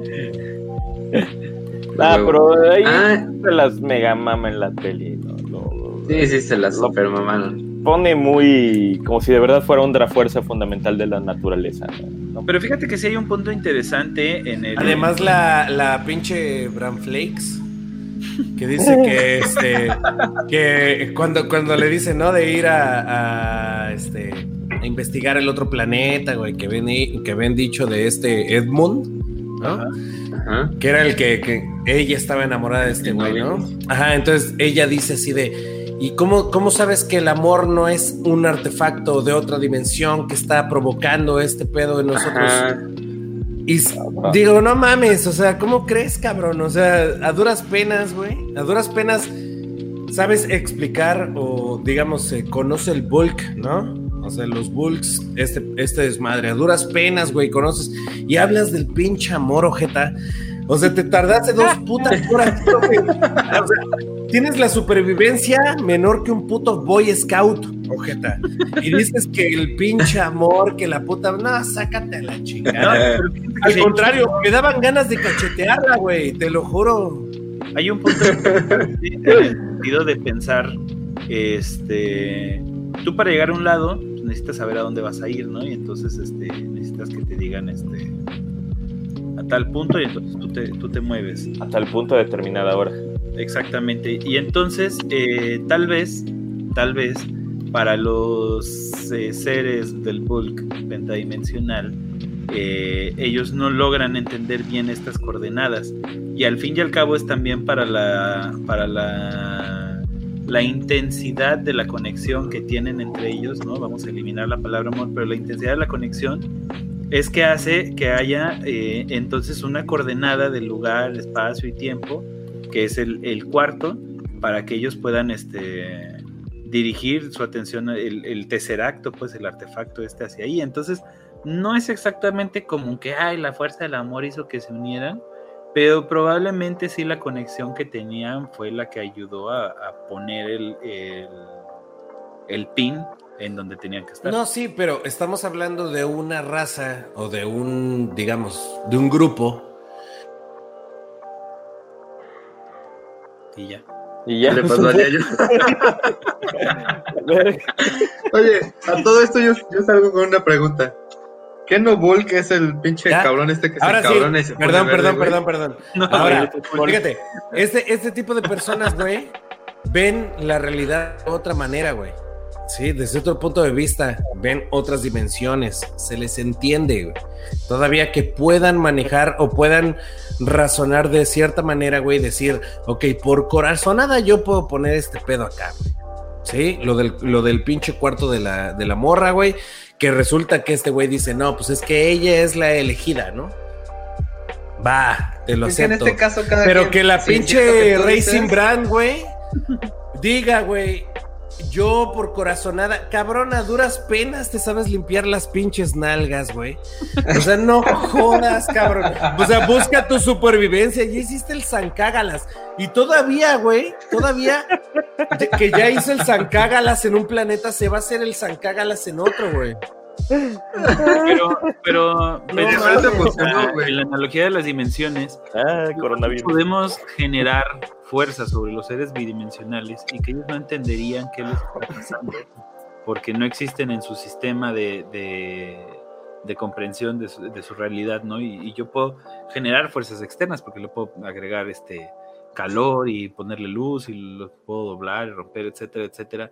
¿No sería al menos posible que entonces la gente de otras dimensiones superiores a las nuestras pudiera ejercer de la misma manera fuerzas que no entendemos?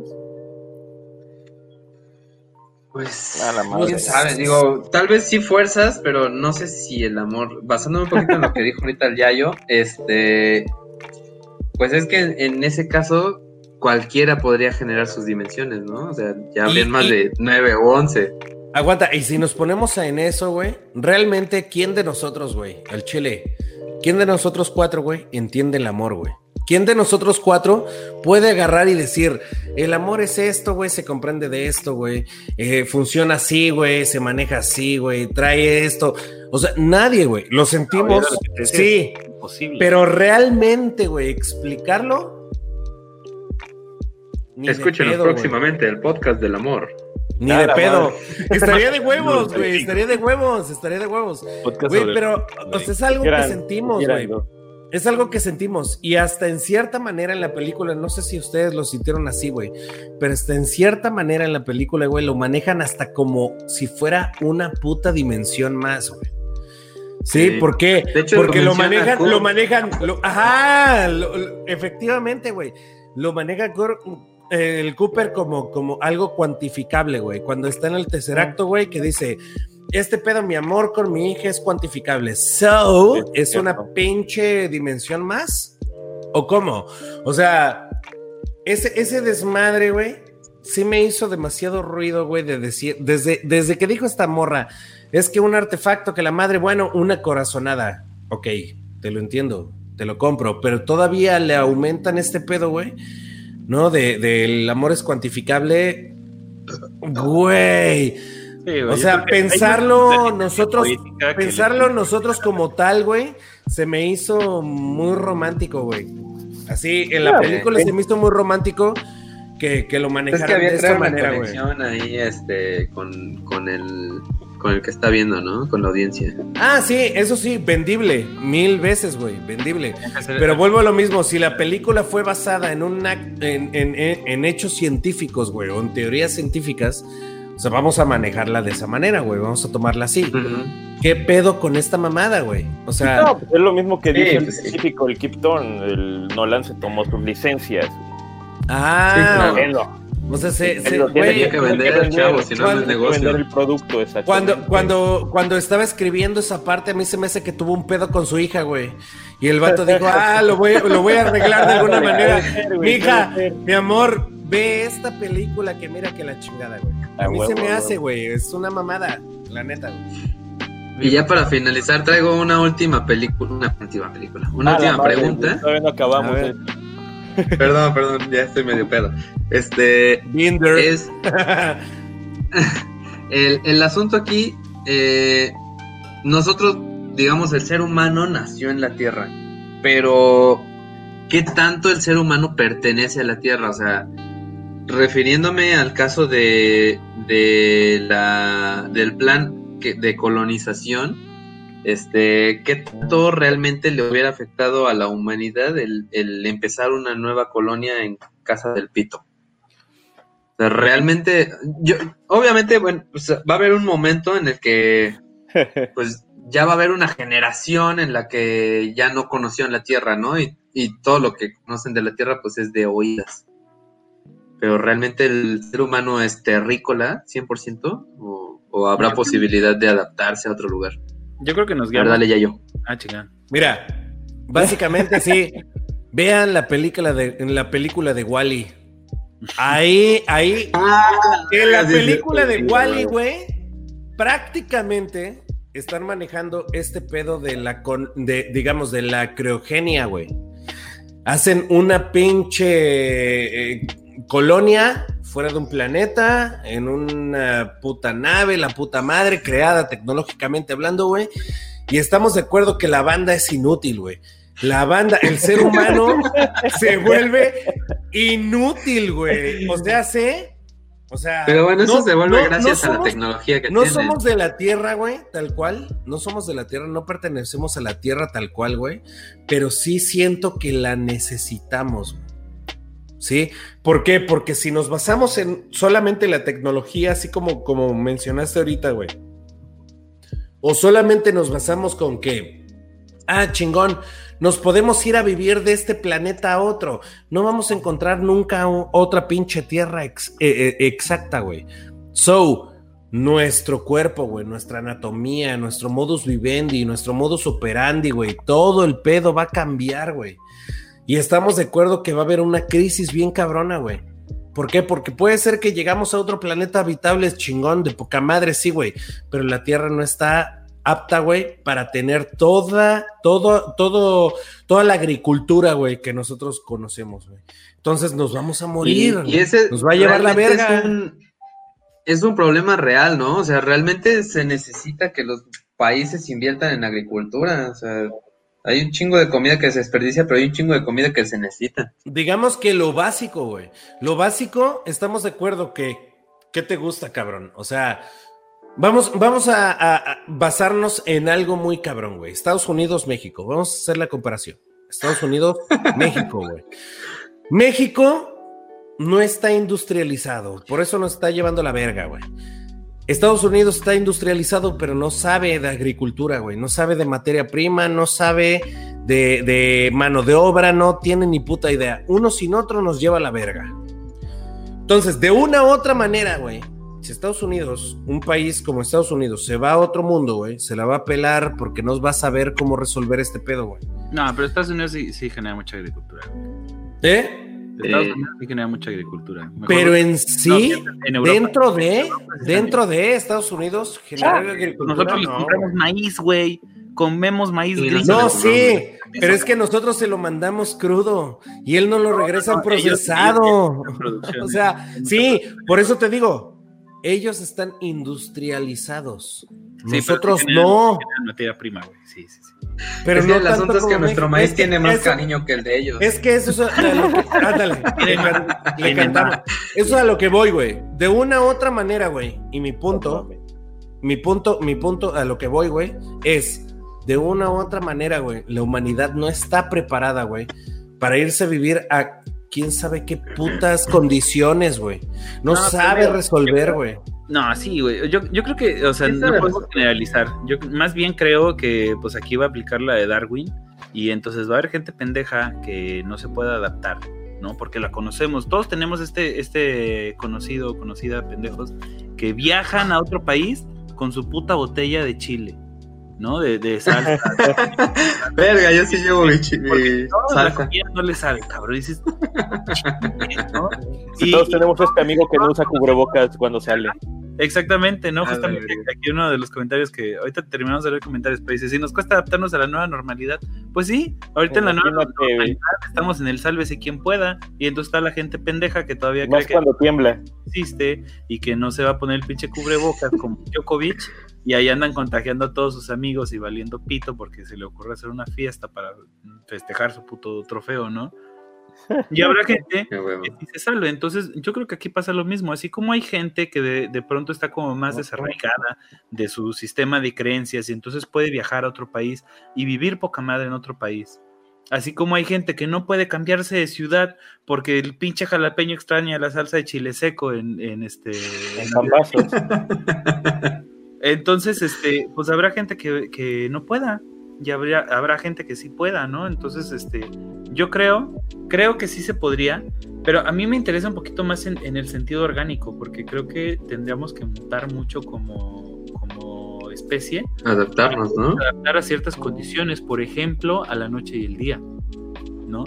Porque nosotros quién sabe qué duración tenga. Horas. ¿Qué pasa si tú tienes días de 300 horas, ¿no? Y un ejemplo muy claro es cuando haces o a la gravedad.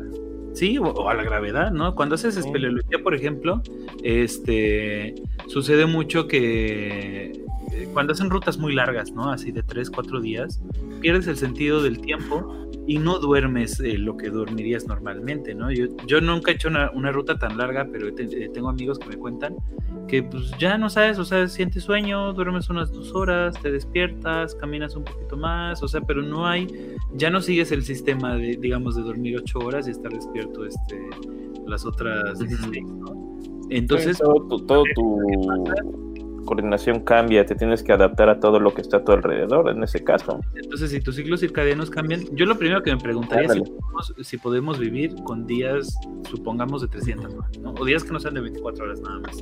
Pues sí debe pasar, porque ya ves los que están en el Polo Norte, que tienen medio año de luz y medio año de noche, ¿no?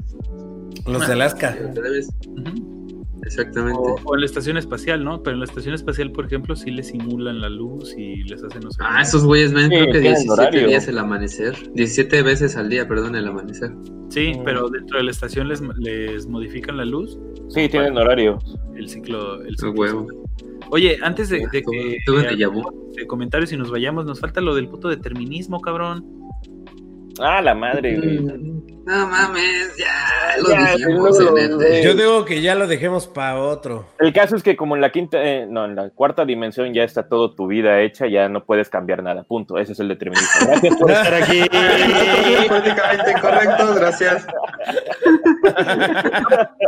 ¿No? Pensar entonces que si tu vida ya está hecha y cada momento que vives ya sucedió infinitamente veces y sucederá infinitamente de veces, así como en la película Interestelar, ¿no? donde nosotros vemos una línea del tiempo, sin embargo desde el principio ya sabemos, o al final ya sabemos, que él ya viajó y regresó y está interactuando en este punto principal, y entonces ese bucle se repite y se repite y se repite y se repite, más o menos como como la serie de Dark, donde todo ya pasó, está pasando y va a pasar todo. No mames, no la he visto. Yo lo he visto en Interstellar. Eso se trata la serie, no es spoiler, ¿no? Entonces, pero tiene más o menos que ver con ese sentido. Entonces, pues existiría la manera en el mundo tetradimensional o de 4 dimensiones en el que vivimos de salirte del camino, pues probablemente no, porque ya todo existió y ya todo está existiendo al mismo tiempo, ¿no? Está bien cabrón, ¿no? Vale madre ese libro. Es lo malo de saber de física. Pero si alguien se queda más con las ganas de saber Si alguien se queda más con las ganas de saber de este tema, vean nuestro capítulo de... ¿Qué era? De la libertad con el Marte 19. Estuvo bien bueno. Saludos, Marte. Saludos, Marte. Y pues ya una ronda de conclusiones, ¿no? Recuperamos. Vamos a leer unos comentarios aquí. Ajá. Dice Juan Bosco, dice, se dice que esas dimensiones de más solo podrían ser apreciadas en el mundo cuántico. Sí, era lo que decíamos, hay dos formas de las dimensiones, ya sea en la compactificación, saludos, Juan, de la teoría de cuerdas, entonces ese resto de dimensiones son cuánticas y nunca las podríamos apreciar, o la otra teoría más especulativa, donde cada dimensión va cubriendo a la siguiente. Claro. Ahora, bueno. Denise H. dice, esto está muy fumado. Ya estamos sobrios, imagínate. Dice... por eso les pedimos que sacan su droga. Acá Alejandro dice, ¿qué opinan de la teoría de cuerdas? Siento que va a la par con Interstellar. De eso ya hablamos. Ya lo comentamos un poquito más atrás. Gracias por escucharnos, Ale. Dice acá Denise H, si nos cuesta adaptarnos a la nueva normalidad. Dice Aarón, aquí sería bueno documentar sus afirmaciones. Sí, bueno, lo vamos a tomar en cuenta ahí para ponemos ahí abajo en la descripción del video algunos links de donde fuimos sacando información. Sí, entonces, bueno. Es un plan que tenemos desde el primer capítulo, pero nunca lo hacemos. Y dice aquí, Denise, pero si nos esperamos evolucionar sería muy tardado. Y hay un problema moral en modificar genéticamente a la gente para que se adapte a un ambiente. Y Denise también dice, entonces ya me morí. Pues sí. O sea, pues, está escrito que te vas a morir. Mira, y sí, seguramente de una teoría de cuerdas, mira, y las dimensiones. ¿Conoces el gato de Schrödinger? Todavía no mueres. Estás muerta y viva a la vez, no más falta que alguien te vea. El gato de Schrödinger. Ajá. No, y depende, o sea, en el mundo pentadimensional, todo el tiempo estás muriendo y todo el tiempo estás naciendo y todo el tiempo estás comentando en este bellísimo podcast. A huevo. Pero la neta, su último comentario de si nos esperamos a evolucionar sería muy tardado, está muy interesante porque, como decía yo, creo que va a ser más fácil para las generaciones que ya nacieron en ese planeta, pues la adaptación, ¿no? Obviamente que para quien fue llegando desde el principio. Claro. Pero pues también está cabrona la idea de irlos modificando para que sea más rápida la adaptación. Pues yo creo que ahí va como metida la moral, ¿no? ¿Qué tan moralmente, ¿cómo se dice? Correcto sería hacer modificaciones, porque al final de cuentas no creo que te salga la primera esa modificación, ¿no? Sí, hay que experimentar. Hay error y cagarla varias veces. Sí, ya lo platicamos un poquito en el de clonación, ¿no? De la modificación genética, pero pues el problema, y yo creo que uno de los principales problemas de la modificación genética es que obviamente seguimos estando bajo un sistema capitalista, donde el que tiene más puede más, ¿no? Entonces seguramente si tuviéramos la capacidad de modificar genéticamente a nuestros hijos para sobrevivir, digamos, a la atmósfera y a las condiciones de Marte o del planeta Kepler o del planeta Dr. Man o el que sea, seguramente serían los hijos de los adinerados los que podrían acceder a esa modificación, y entonces todos los demás pues nos quedaríamos aquí mientras la tierra se sigue pudriendo, ¿no? Ahora sí que chiflando en la loma. Pues ya bueno, vámonos a conclusiones. Dale. Una de conclusiones, una de recomendaciones y a la chingada, ¿no? A ver. Recomendaciones. Escuchen el podcast, Incorrecto Podcast. No, escuchen el soundtrack de la película, está increíble. Creo que es mi soundtrack favorito para leer. Ah, por cierto, del soundtrack de la película, la verdad iba a decir, Hans Zimmer. Hans Zimmerman. Zimmer nada más. Hans Zimmer. Sí. Hans Zimmer hizo todas las partes cruciales de la película, están hechas a 60 bits por minuto para que fuera precisamente como el ritmo del tiempo. Rápido, en el para hacer esta idea de que el tiempo pasa y el tiempo es crucial y no va a regresar para nosotros. Entonces está hecho de una manera que se sincronice un poquito con nuestro corazón y nos dé esta sensación de que se va. Órale, qué chido. Y nada, yo espero sí darme el tiempo de poner aquí abajo links de algunos videos que hablan más sobre lo que platicamos de física, y más adelante espero invitar a un físico de verdad, pues para entender estos temas, ¿no? Pero hay que invitar al de Date un Voltio. Sí, no mames, sí, güey, ese güey estaría de huevos, güey. Le voy a decir al güey a ver si me escribe, si me lee. Y si ustedes siguen a Date un Voltio, pues también escríbanle como que diga, ay, ¿quiénes son estos güeyes tan importantes que todo mundo tan guapos?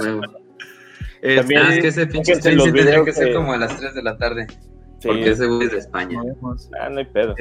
También chéquense los videos de Kurzgesagt, bueno, en a Nutshell, ahí los pueden ver, te explican todo súper de huevos con unas pinches imágenes poca madre. Acabo de descubrir algo hace rato que vi el video de agujeros negros de Kurzgesagt.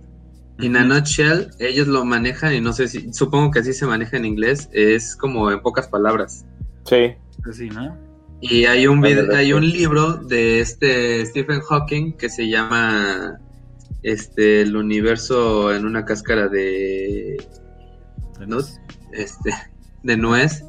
Que ahora que ya leí ese pinche libro, pero ahora que veo la frase en inglés, digo, oh, no mames, el universo en pocas palabras. Sí, gracias, Kurzgesagt. Me enseñas cosas que no sabes que me ibas a enseñar. Es alemán para In a Nutshell, o sea, es lo mismo en inglés. Sí, Kurzgesagt es In a Nutshell.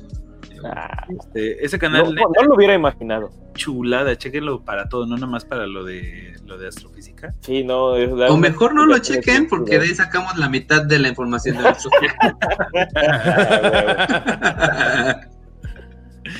Pues dale, cabo, vámonos ya. Fíjate que no tiene mucho que ver, pero es una serie que no es muy filosófica ni nada, pero chequenle este. De Rick y Morty. Se llama The 100.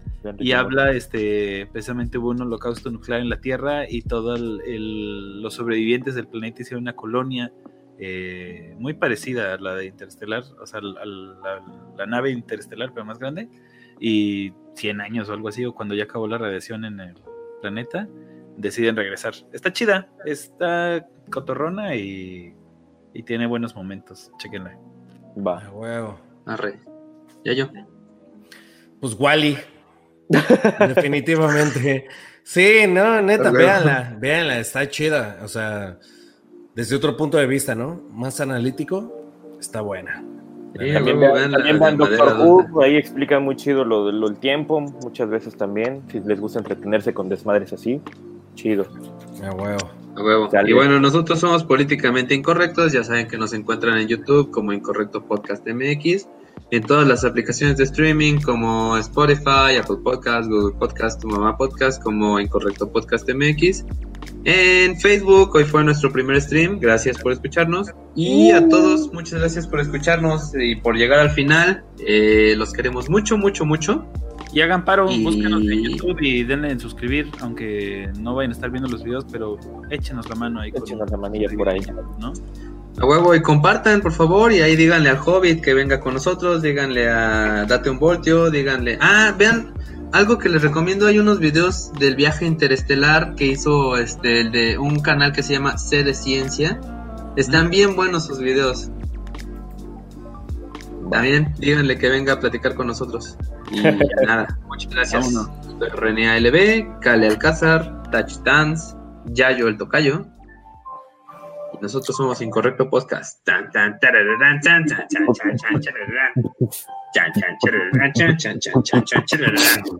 Nosotros somos los Incorrectos. Los Incorrectos. Vamos, banda. Gracias por escucharnos. Síganos y vernos. Denle like. Suscríbanse. Sí, nos queremos mucho. ¿Cómo se apaga esto?